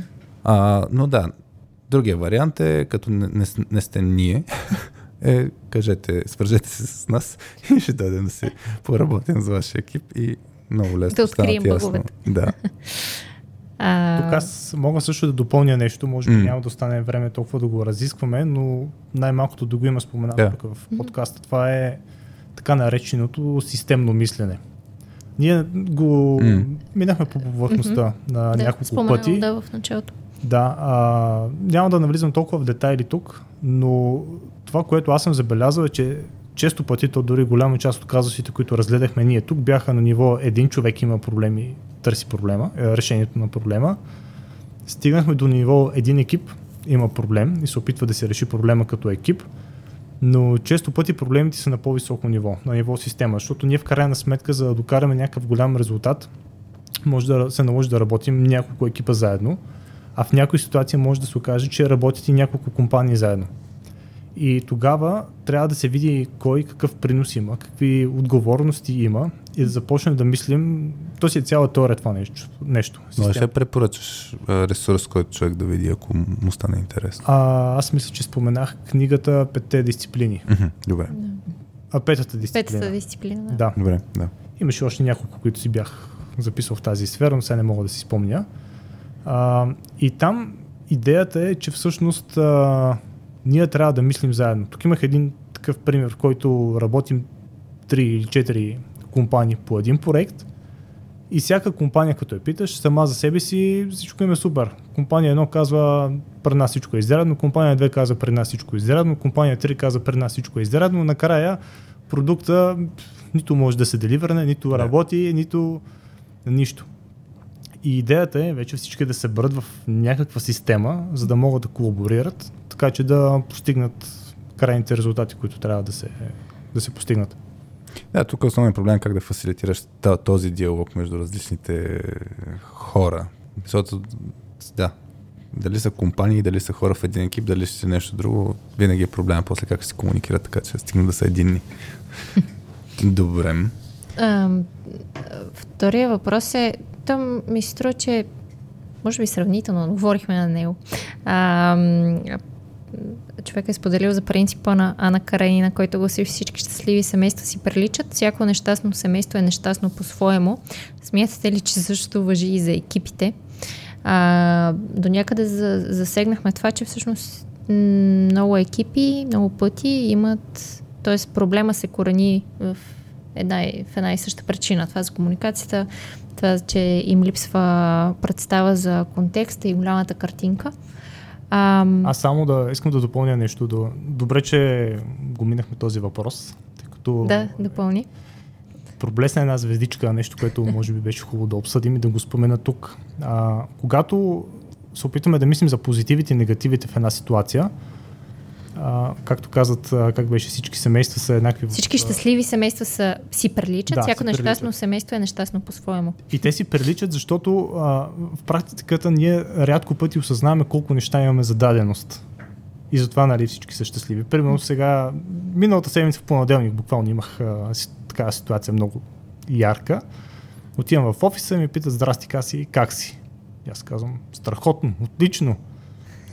Питат ме, добре, бе, днес е понеделник, 9 часа сутринта, какво толкова се е случило? И аз ми казвам, ми нищо, обаче дали, мога да ходя, вижте колко дадености имам, които преди 50-100 години не съм ги имал, нали, осъзнавате ли тези неща?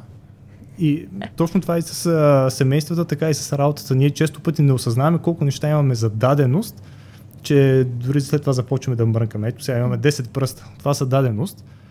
Ако си пореже единия пръст, това ще бъде голяма драма. Фокусът ми ще бъде съсредоточен само в това, че съм си порязал пръста. Предполагам, всички сте се рязали и знаете колко е неприятно mm. това нещо. Mm. Осъзнаваш как не можеш да хванеш дори един химикал, както mm. трябва. Но ако всичко ми е наред по пръстите, аз просто не го осъзнавам това нещо като, като полза. Така че... Почваш нека... да го осъзнаваш, когато изгубиш. Когато го загубиш, да. да. да. Да, това е нещо, което се замислих покрай този въпрос. Нека осъзнаваме кои неща са даденост за нас и да, да им се радваме. М. М, а, има и още един въпрос за ефекта на разваления телефон. Как, как се справяте с ефекта на разваления телефон? Това може би е в контекста на ако като дефект в, в даден екип, когато има, има пъл, развалена комуникация. И по-скоро как може да извлечем полза. Все пак ми се струва, че е готино да го линкнем към, към темата от цялото това нещо. Така си имаш ли мисли? Ами, той дефекта на разваления телефон до голяма степен мисля, че държи и отговора в себе си. Развален телефон имаме, когато имаме повече от двама човека, за да се развали комуникацията. Mm-hmm. Така че когато скъсим комуникацията между хората, т.е. не да минава през човек едно, през човек две, три, четири, накрая човек пет mm. разбрал, че не били компютри, били компоти, а, тогава би се намалил или би се устранил. Mm. Другото нещо е, нали, този деф, дефект с разваления телефон може да се случи в ситуации в едно, едно към едно комуникация, а когато един човек казва едно, но разбира друго. Mm. И тогава вече ние пак опираме до въпроса с комуникацията. Да, да. Да сме сигурни, че това, което ни казват от среща, е това, което ние разбираме и обратното. Mm-hmm. Да. Иначе развален телефон се води а, екип на комуникация тип Верига. На soskillspills.com има един, един витамин, който се води, който се казва явия, Four Types of Team Communication. И, и да, минусът на тая верига е, че може да стане развален телефон и че може да стане изкривяване на информацията. Има супер много примери, даже с клипчета, нали, хората като си казват една дума и са наредени 100 човека и трябва да се показват с, всъщност с а, жестове и така нататък. А, какво се случва накрая, но плюсът пък е в някои ситуации. Нали? Даже плюсът за, за веригата е по време на край, а, управление на някакви кризисни ситуации. Тогава, да, факт е, че е минус, нали, че може да се изкриви нещо, но въпросът е, че няма да е всеки със всеки да си говори, да се скъси, нали, не, там ще аз нареждам на, на един, той ще нареди на друг и така нататък. Да, да иска да кажа първо, че да, може да се смени просто типа комуникация. Това, което и Краси каза, нали, беше малко стил мрежа, нали, да мога по-директно да има комуникация между хората, за да не се изкриви. Или да се смени канала. Или да се смени се, канала наистина. Се получава развален телефон, може би канала не е удачен. Да не използват телефон. Да, използват имейл. Или нещо. Имейл. Да. А, така че да, тук много пъти разваленият телефон за мен е и симптом просто на някакъв проблем. На друг. Не е задължително да е mm. просто комуникационен проблем. Така че трябва да се анализира. И както много пъти ние казваме в контекста на подкаста, нали, като имаме такъв проблем, първо трябва да разберем първо причината, че после да търсим решение. А, за мен това е много ключово. Да имаме търпението, е в контекста на да имаме търпението, да намерим първо първо причината. В някои случаи, а, когато са замесени много хора, ние трудно може да направим такава комуникация тип пайк, всеки с а, всеки, Mm. Да си комуникира и тогава е хубаво да имаме няколко нива. Тогава няма как да го избегнем това нещо с а, а, веригата от комуникация. Mm. Възможно е някъде да се получат разминавания, но най-малкото осъзнавайки, че самият тип комуникация е, има предпоставки към това да, М. да се получат някъде разминавания, е хубаво просто да, да хвърляме някакви допълнителни усилия, да сме сигурни това, което сме разбрали, дали е това, което си е представил човека от среща. Да валидираме това, което ние Да. сме разбрали, дали е това, което иска той да ни каже. И примерно в ситуации, в които имаме, да кажем, клиент, продукт оунър, който си говори с, примерно, технически менеджер, който пък си говори с екипа, а, това, което аз съм следвал често пъти, за да не правим комуникация всеки с всеки, най-малкото често пъти техническите хора не са много окей да си говорят М. с бизнес хората. А, следваме принципа small steps for incremental success. в смисъл, Пак ли искаш пауза за, туалетна? Защото вече аз така го асоциирам. Тогава се опитваме, когато сме разбрали нещо и сме го имплементирали, максимално бързо да го покажем на клиента, за да валидираме това, което сме направили, дали е това, което М. той си е представил. Тоест не да чакаме две седмици или месец или някакъв дълъг интервал от време, М. Тоест пак да се щупим, а по-рано. да се щупи по-рано и по-рано да знаем, че трябва да го фикснем. Да, да. Да. Аз предлагам вас и четвъртия въпрос, да, директно да го вмъкнем и това да ни е прехода към а, за, за, Втората част. За, втората част на подкаста, кой на каква Супер. вълна е, каква честота е, защото Добре. е свързано и с Пловдив Конф. А, на която Краси е бил, е имал лекция наскоро, нали Да, така? да. Кога Първата беше? ми физическа лекция от не знам колко време, от, от преди пандемията. а, а кога, кога беше конференцията? А, Тоест не е много скоро. преди две седмици някъде. Беше. Добре. Добре. Някой от съботите. Ти ли ще учетеш, Васи? А, ако искаш, ще го прочети. По-хубав да. глас. Аха. А, човека пита, да, по време на, на тази лекция на Пловдив Конф, а, Краси спомена за, една доста нетипи, за едно доста нетипично решение комуникация между сервиси, която се осъществява чрез четене и писане в файл. Ще ми е интересно да чуя повече за това решение и защо е било правилното. Тук опираме пак до... Няма да изпадам много в детайли, М. тъй като вече отиваме в техническата Да. сфера. Може с а, човека да си поговорим нататък да обясня. Да. Аз, ми- това Къде, между къде те потърси човек? Как е най-лесен? LinkedIn, Facebook, Добре. всякъде. Да. Ти си в тази фейсбук група, видях също. Да. Че... Да. А, това с- е казус, който буквално ми се случи преди сигурно, не знам, 13 на години или нещо такова. Така че не мога да си спомня всички детайли, но си спомням, че беше супер нетипичен случай за комуникация. А, и тук пак опирахме в ситуацията. Ако представим по ето такъв начин информацията на хората, два сервиса, те всъщност бяха много сервиси, които комуникират помежду си с това, че пишат някъде по файловата система едни файлове, М. хората биха казали, те, те са тотално полудели. Абсолютно нали, толкова модерни техники имаме, месички да се използва, директна комуникация и така нататък. И тогава всъщност това, което споменах, а, което и сега го обсъждаме, е важно какъв ни е контекст М. и какви са ограниченията. Нали, правейки архитектурата на една система, ние имаме три фактора. Едното е функционално какво може да прави нашата система. Това са да прави репорти, да изкарва еди какви си справки, да записва данни и така нататък. Има втори компонент, който са нефункционалните изисквания или качествените атрибути. Колко бързо го прави, колко надежно, това са идитите, т.е. scalability, availability и така нататък. И тези неща като цяло повечето хора ги знаят, но пропускат третия елемент, който е ограниченията. И днес всъщност до голяма степен си говорихме и за ограниченията. Това са нещата, върху които ние не можем да влияем или решенията, които вече са взети за нас.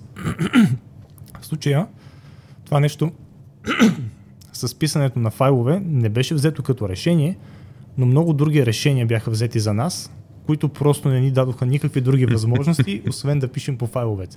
Само няколко ограничения, които ще спомена. трябваше да използваме точно конкретни технологии, които, за които клиент имаше достъп, трябваше те да се тригърват на определено време, което не позволяваха синхронна комуникация. Само определени портове бяха отворени, за да позволят всъщност да се пише единствено по файловата система и така нататък. Така че към онзи момент това беше най-разумното и единственото решение, което можеше да постигнем, което беше оправдано. Think, много within, любопитен. think within the box. Да, Да. Смисъл, Да. Имаш си ограниченията предвид и мислиш най-доброто решение. Добре. Кой на каква частота е? а, да преминем към да, а, втората част от Добре. Айде, Васи, ти, От тъй като задаваш въпроси ти, аз ще, ще- кажи ти на каква частота си, на каква вълна си. Аз съм на вълна ам, Бобчо, който е на година и половина. А, започна вече да става такъв а, да се движи и, и да не иска само да се вози в детската количка. И а, сега те първа започваме етапа на детските площадки, което мен ми е О. много, да. А, понеже имам И взаимодействие с други деца. Взаимодействие с други деца, взаимодействие с родители. Просто, какво беше след... а, Училище по soft skills от всякъде, детската площадка. Good luck. Да. Та, сега, а, точно в неделя имахме, сега записваме в понеделник, значи вчера, в, на детската площадка имахме а, едно, е, комуникация с една майка. която Много си тези, политкоректна. бе. с тези майки, които са а, активистките майки, които, които отиват и, и, и почват да ти дават съвети. Нали? Тя вижда как Бобчо седи в пясъчника по неправилен начин. Седи, идва до него и казва, «Е, вие защо му не му казвате да не седи по този начин? Нали? Това е много грешна стойка. И ние с Дани сме такива, нали. И на двама ни в ума ни е, ох, нали, сега, тук ще тря- трябва да почнем да се обясняваме, нали, някакво, да, тотално е така от нищото. А, да се опитваме сега да, да, да се справяме с такива, с такива ситуации на майки, които идват и ти дават акъл. Как, как трябва да ги правиш нещата. И всъщност това, което помага е, че това, което все пак извлякахме някаква полза от разговора с нея, беше, че тя все пак си каза личната история. Каза си личния пример, така че ние наистина да се заслушаме и да си кажем, може би това, което ни казва, има нещо полезно, защото тя има три деца и е изпитала някакви неща, преминала през нещо. Явно не случайно ни го казва, нали? Може пък да е полезно. Аз така веднъж нещо Но, трябва но си е, да, соски в училище. Веднъж нещо фанах момче по, по-рязко и една мама като ме видя е вика, «Оф, не, не дейте така, защото на нея се е случва просто мъже и да, и, да дръпне рязко детето и из, изкочила китката или нещо там не се случило и всеки си, Вау. всеки си Да. преживява нали, някакви неща и после да... Не знам обаче на детската площадка, всеки, който отиде на детската площадка, има някакси рефлекс това да отива и да, да, да, Не, не е всеки. да дава къл. Да, ние, ние не сме така. Да, Има такива не дете, да, да. А, Остави ги да се бият там, бе. Попаднах на един много любопитен пост. Не съм сигурен кой го беше писал. Пак майка с дете и си говори с детето. А, и детето не иска да ходи на градина. Пита, добре, де, какво ще правиш като не ходиш на градина? И детето отговорило, ами ще ходя на площадката да си играя с болните деца.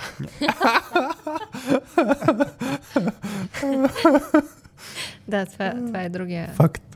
другия стрес. Бобчо се заигра с едно момиченце, което след две минути започна да, да кашля и да си подсмърча носа и аз бях такова, о, фак, утре, утре ще е болен сигурно. И после споменавам за това притеснение. Нали? Гледах все пак да си тръгнем по някакво А. време, защото иначе ще започне да вали за някакви други причини. Нали? А, А, така ще кажеш. е, да, е, направих нещата, че да си тръгнем по-бързо. Заради това ли замина площадката. вчера, за да можеш да си тръгнеш? Да, и после споделям това притеснение на Дани той е такъв масак. Ние не знаеме, нали, не е сигурно, нали, защо ги мислиш тия неща. И, и да, да, много, много е, трудна, труден период с детските. Мисля, че следващите не знам Аз не ги харесвам, не ги подкаста ще харесвам. си на тази вълна. Да, не, не ги харесвам. Аз, е, понеже имам и племеница и нея също по детските площадки, много мразя да ходя. Просто не, не знам, не, не, дискомфортно. Може ще научим. Краси ти на каква вълна си? Аз съм на много вълни, май се получава едно пращене при мен. Като смеси с честотите. Вълнолом. Да, аз в последно време съм на по-бизнес ориентирана вълна, тъй като аз все още съм в тази фаза, в където стартираме компа... компания и буквално бутаме още колелото нагоре по хълма. Вече взеха да се стабилизират нещата, но има супер много работа, много неща, с които се сблъскваме те първа, за първи път и не знаем как да се справим. Супер много време заделяме за цялото това нещо да се движи, да не говорим, че паралелно с това движи още сумата и други инициативи. Буквално един работен ден за мен е 10-12 часа. Та, към момента фокусът или вълната, която е при мен е как да постабилизираме нещата, да започне вече да се възползваме от инерция, която сме набрали, вече да мога да балансирам доста по-добре вече между работа, лични цели, професионални, семейство и така нататък. От колко години е фирмата, която... Половин година. Аз так му викам, аз так му викам, че съм като тези родители е, на детските площадки. Да. Давам съвет, викам, аз ще се замълча. да, и ти ще, ще да тръгнеш да даваш. Сега, сега ще я дам съвет С за... едно за... дете, което е Не, на не, 5 не. години ли е точката? На 5 години. Е, почти на 6. Почти на 6, да. Да, викам, ба, много бързо. Абе, нека бърза сега човека да Всъщност се, а, има, инерция. има една фирма, а, един проект, който започнахме с един приятел преди Мгм. години, едно приложение за оценка на храните, Да. което се развива. На мускули го караме, привлича интерес. Там също се научават много нови неща, защото буквално срещаме с инвеститори, говорим си. Даже днес, може би, трябваше да го спомена много такъв позитивен момент, когато отидеш се среща с някои инвеститори и ти плеснат един шамар, така че два дни ти се вие главата. Какъв шамар? Да ти кажат, не ли? ти кажат не или По- че по вие нищо не сте измислили, Да. Идеята не струва. идеята не струва. Защото не идеята струва, това, което ни дават като идея, но има други допълнителни Да. елементи, за да почнат да, да инвестират в нас, М. които трябва да отразим. И всъщност това е нали, супер полезно, защото на практика на всяко едно следващо интервю, което ние ходим, ние отиваме с по-силни и Имаш по-силни. фидбек, да. То, то, това е... А, и това ще я да спомена любопитен факт. Оказа се, че вчера тази компания, ние понеже сме направили компания за цялото това нещо, навърши 5 години. Яко. Еми, честит ви рожден ден, значи. Браво. А, Тя, че аз замислих на каква вълна съм. Аз съм някаква, никаква вълна. Замислям се... М- напоследък нищо не ми се гледа, нищо не ми се слуша, нищо не ми се чете, нищо не ми се прави от гледна точка на... Ам, примерно литература или нещо развле, развлекателно. Въпреки, че вчера гледах един филм, нас, на, насилих се да си пусна. Нищо. Не, не, имам чувство, че съм в фаза, която не искам да консумирам А. нищо. Може да искаш да създаваш. Бей, това пробвах. Ти беше ми в един момент на inspiration с такова състояние. Сега съм в някакво странно състояние, дето представям си ги нещата, които искам да създавам, а пак не ми се занимава, така че ще видим, но същевременно съм в а, тази, този етап пак да си върна малко режима на евентуално, това сигурно съм го пял преди няколко седмици пак на, и на по-здравословно хранене и по а, активен, активен спорт да се радвам, че поне една тренировка успях да направя. И аз тренирах. Но, но да, вече съм в етапа, дето е един вид храни, дето ядях преди много активно, само като ги погледна и съм, не, не ми се яде изобщо. А, да не знам, нещо ме е налегнало. Пролет на умора. Трябва да се награждаваш с малките неща. Ето, примерно, аз тази седмица, миналата седмица, тренирах два пъти. И което как, е се, супер и как се малко. награди? Супер малко. Аз Един много... шоколад? Не, не, а, не, не съм. Всъщност, не съм се Вчера награждавала. изчистих. Не съм се награждавала. Но, но бях доволна, че съм го направила. Имам мускулна треска и о, пак Аз- влизаш в форма. По отношение на неща, които нали, човек да, да прави, нали, дет не му е кеф. Вчера викам, нали, Ти трябва да изчистя вкъщи, крайно време. А, и нали, а, мога да си пусна нещо да слушам или нещо да гледам, Подкаст. докато го правя, да, спрях веднага. След като пробвах за първ път аудиокнига да си пусна, ама така художествена литература, нали, ча от някакъв На трилър мен не, тръгнах. аз не ми Не се ми се получава с, Да. на мен. Въпреки, че Хари Потър, като слушаме с, с момчи, е супер яко на, на аудиокнига. А, така че, всяка тръгнах да чистя, нищо не ми, не ми беше толкова интересно, но накрая бях доволен, че, че изчистих, нали, като видиш, като, то не беше само чистен, подреждане, не знам си какво, то това бях много доволен. А, та, та, така, това е по линия на как да си го направиш интересно или полезно или така нататък. Не ми се получава нещо напоследък. Да. Еми, за да не убиеш мотивацията и вдъхновението и в нашите слушатели, може да спреш до тук. Аз мога да вдигна малко ентусиазма да кажа. че Я кажи, Краси, тази да. седмица ми е- Запали Да, да. искрата. Тази седмица ми е седмица на продуктивността. Пък Това е, защото нямаш деца покрай Да, да, седмица. точно защото жена ми с децата са по селата и съм сам. А, Но е. сутрин от а, ставам в а, 5.30-6 и като се започне спорът, четене, разсъждения, един тип работа, втори тип работа, чистене и работа. така нататък. И с Хари дори се шегувах, че чакам децата да се върнат да си почина малко. Е, Да, затова казах сбъркана работа, да. Сбъркана работа, да, защото аз всяка понеделник сутрин съм, ай такова, почвам работа, малко да си почина след събота и неделя. Това е, защото не си краси, нали? Както разбра, при краси и 10 минути почивка няма, така че... Да, а, да. Да, Добре. яко. Добре. Мисля, че мога, може да затварям, а? Как, как, как, какво мислите? Мога да кажа някоя друга демотивира. Не, не, не, не, не. история? тъкмо завършихме добре с краси. добре завърши. Да. Такова мотивиращо и вдъхновяващо. А, ами добре, Аз ли може, да затварям? може да затваряме а, за днес. А, исках да иновирам с нещо, между другото, в края на подкаста. Сори, само Добре. за момент, да, да вкарам нещо Ако ново някой в ни слуша подкаст. ли? Ако някой продължава да ни слуша, Здрасти, мамо. може... може... По-скоро здрасти, Алекс. А, Алекс е... Да. Не, мама. Не, не е мама. Алекс това Ножицата. Е Алекс Ножицата, да, която а, обработва нашите епизоди и реже готини откази. А, исках да, исках да кажа за какво ще си говорим при следващия запис на радиоточката и ако гледаш ме Интересно. въпросително, гледаш ме въпросително, Васи ще поеме риск. Ще поема риск. Е, то не е голям риск. Просто а, следващия, следващия ни запис, а, който ще е на тема как да направя на ежедневен какво да направя на ежедневен принцип, така че хората в екипа ми да са въвлечени да живеят ценностите на екипа. Ще записваме с Ева Проданова, така че ако тази тема ви е интересна, може да следите канала ни в YouTube и да се сабскрайбнете за него, за да не го изпуснете, ако темата, ако темата ще ви бъде интересна и полезна. Това просто исках да кажа. А ние ще сме пуснали този епизод да запишем с Сева. Май не на... Да, защото А? ги пускаме хронологично. Не, не, преди да сме записали с Сева. Те питам.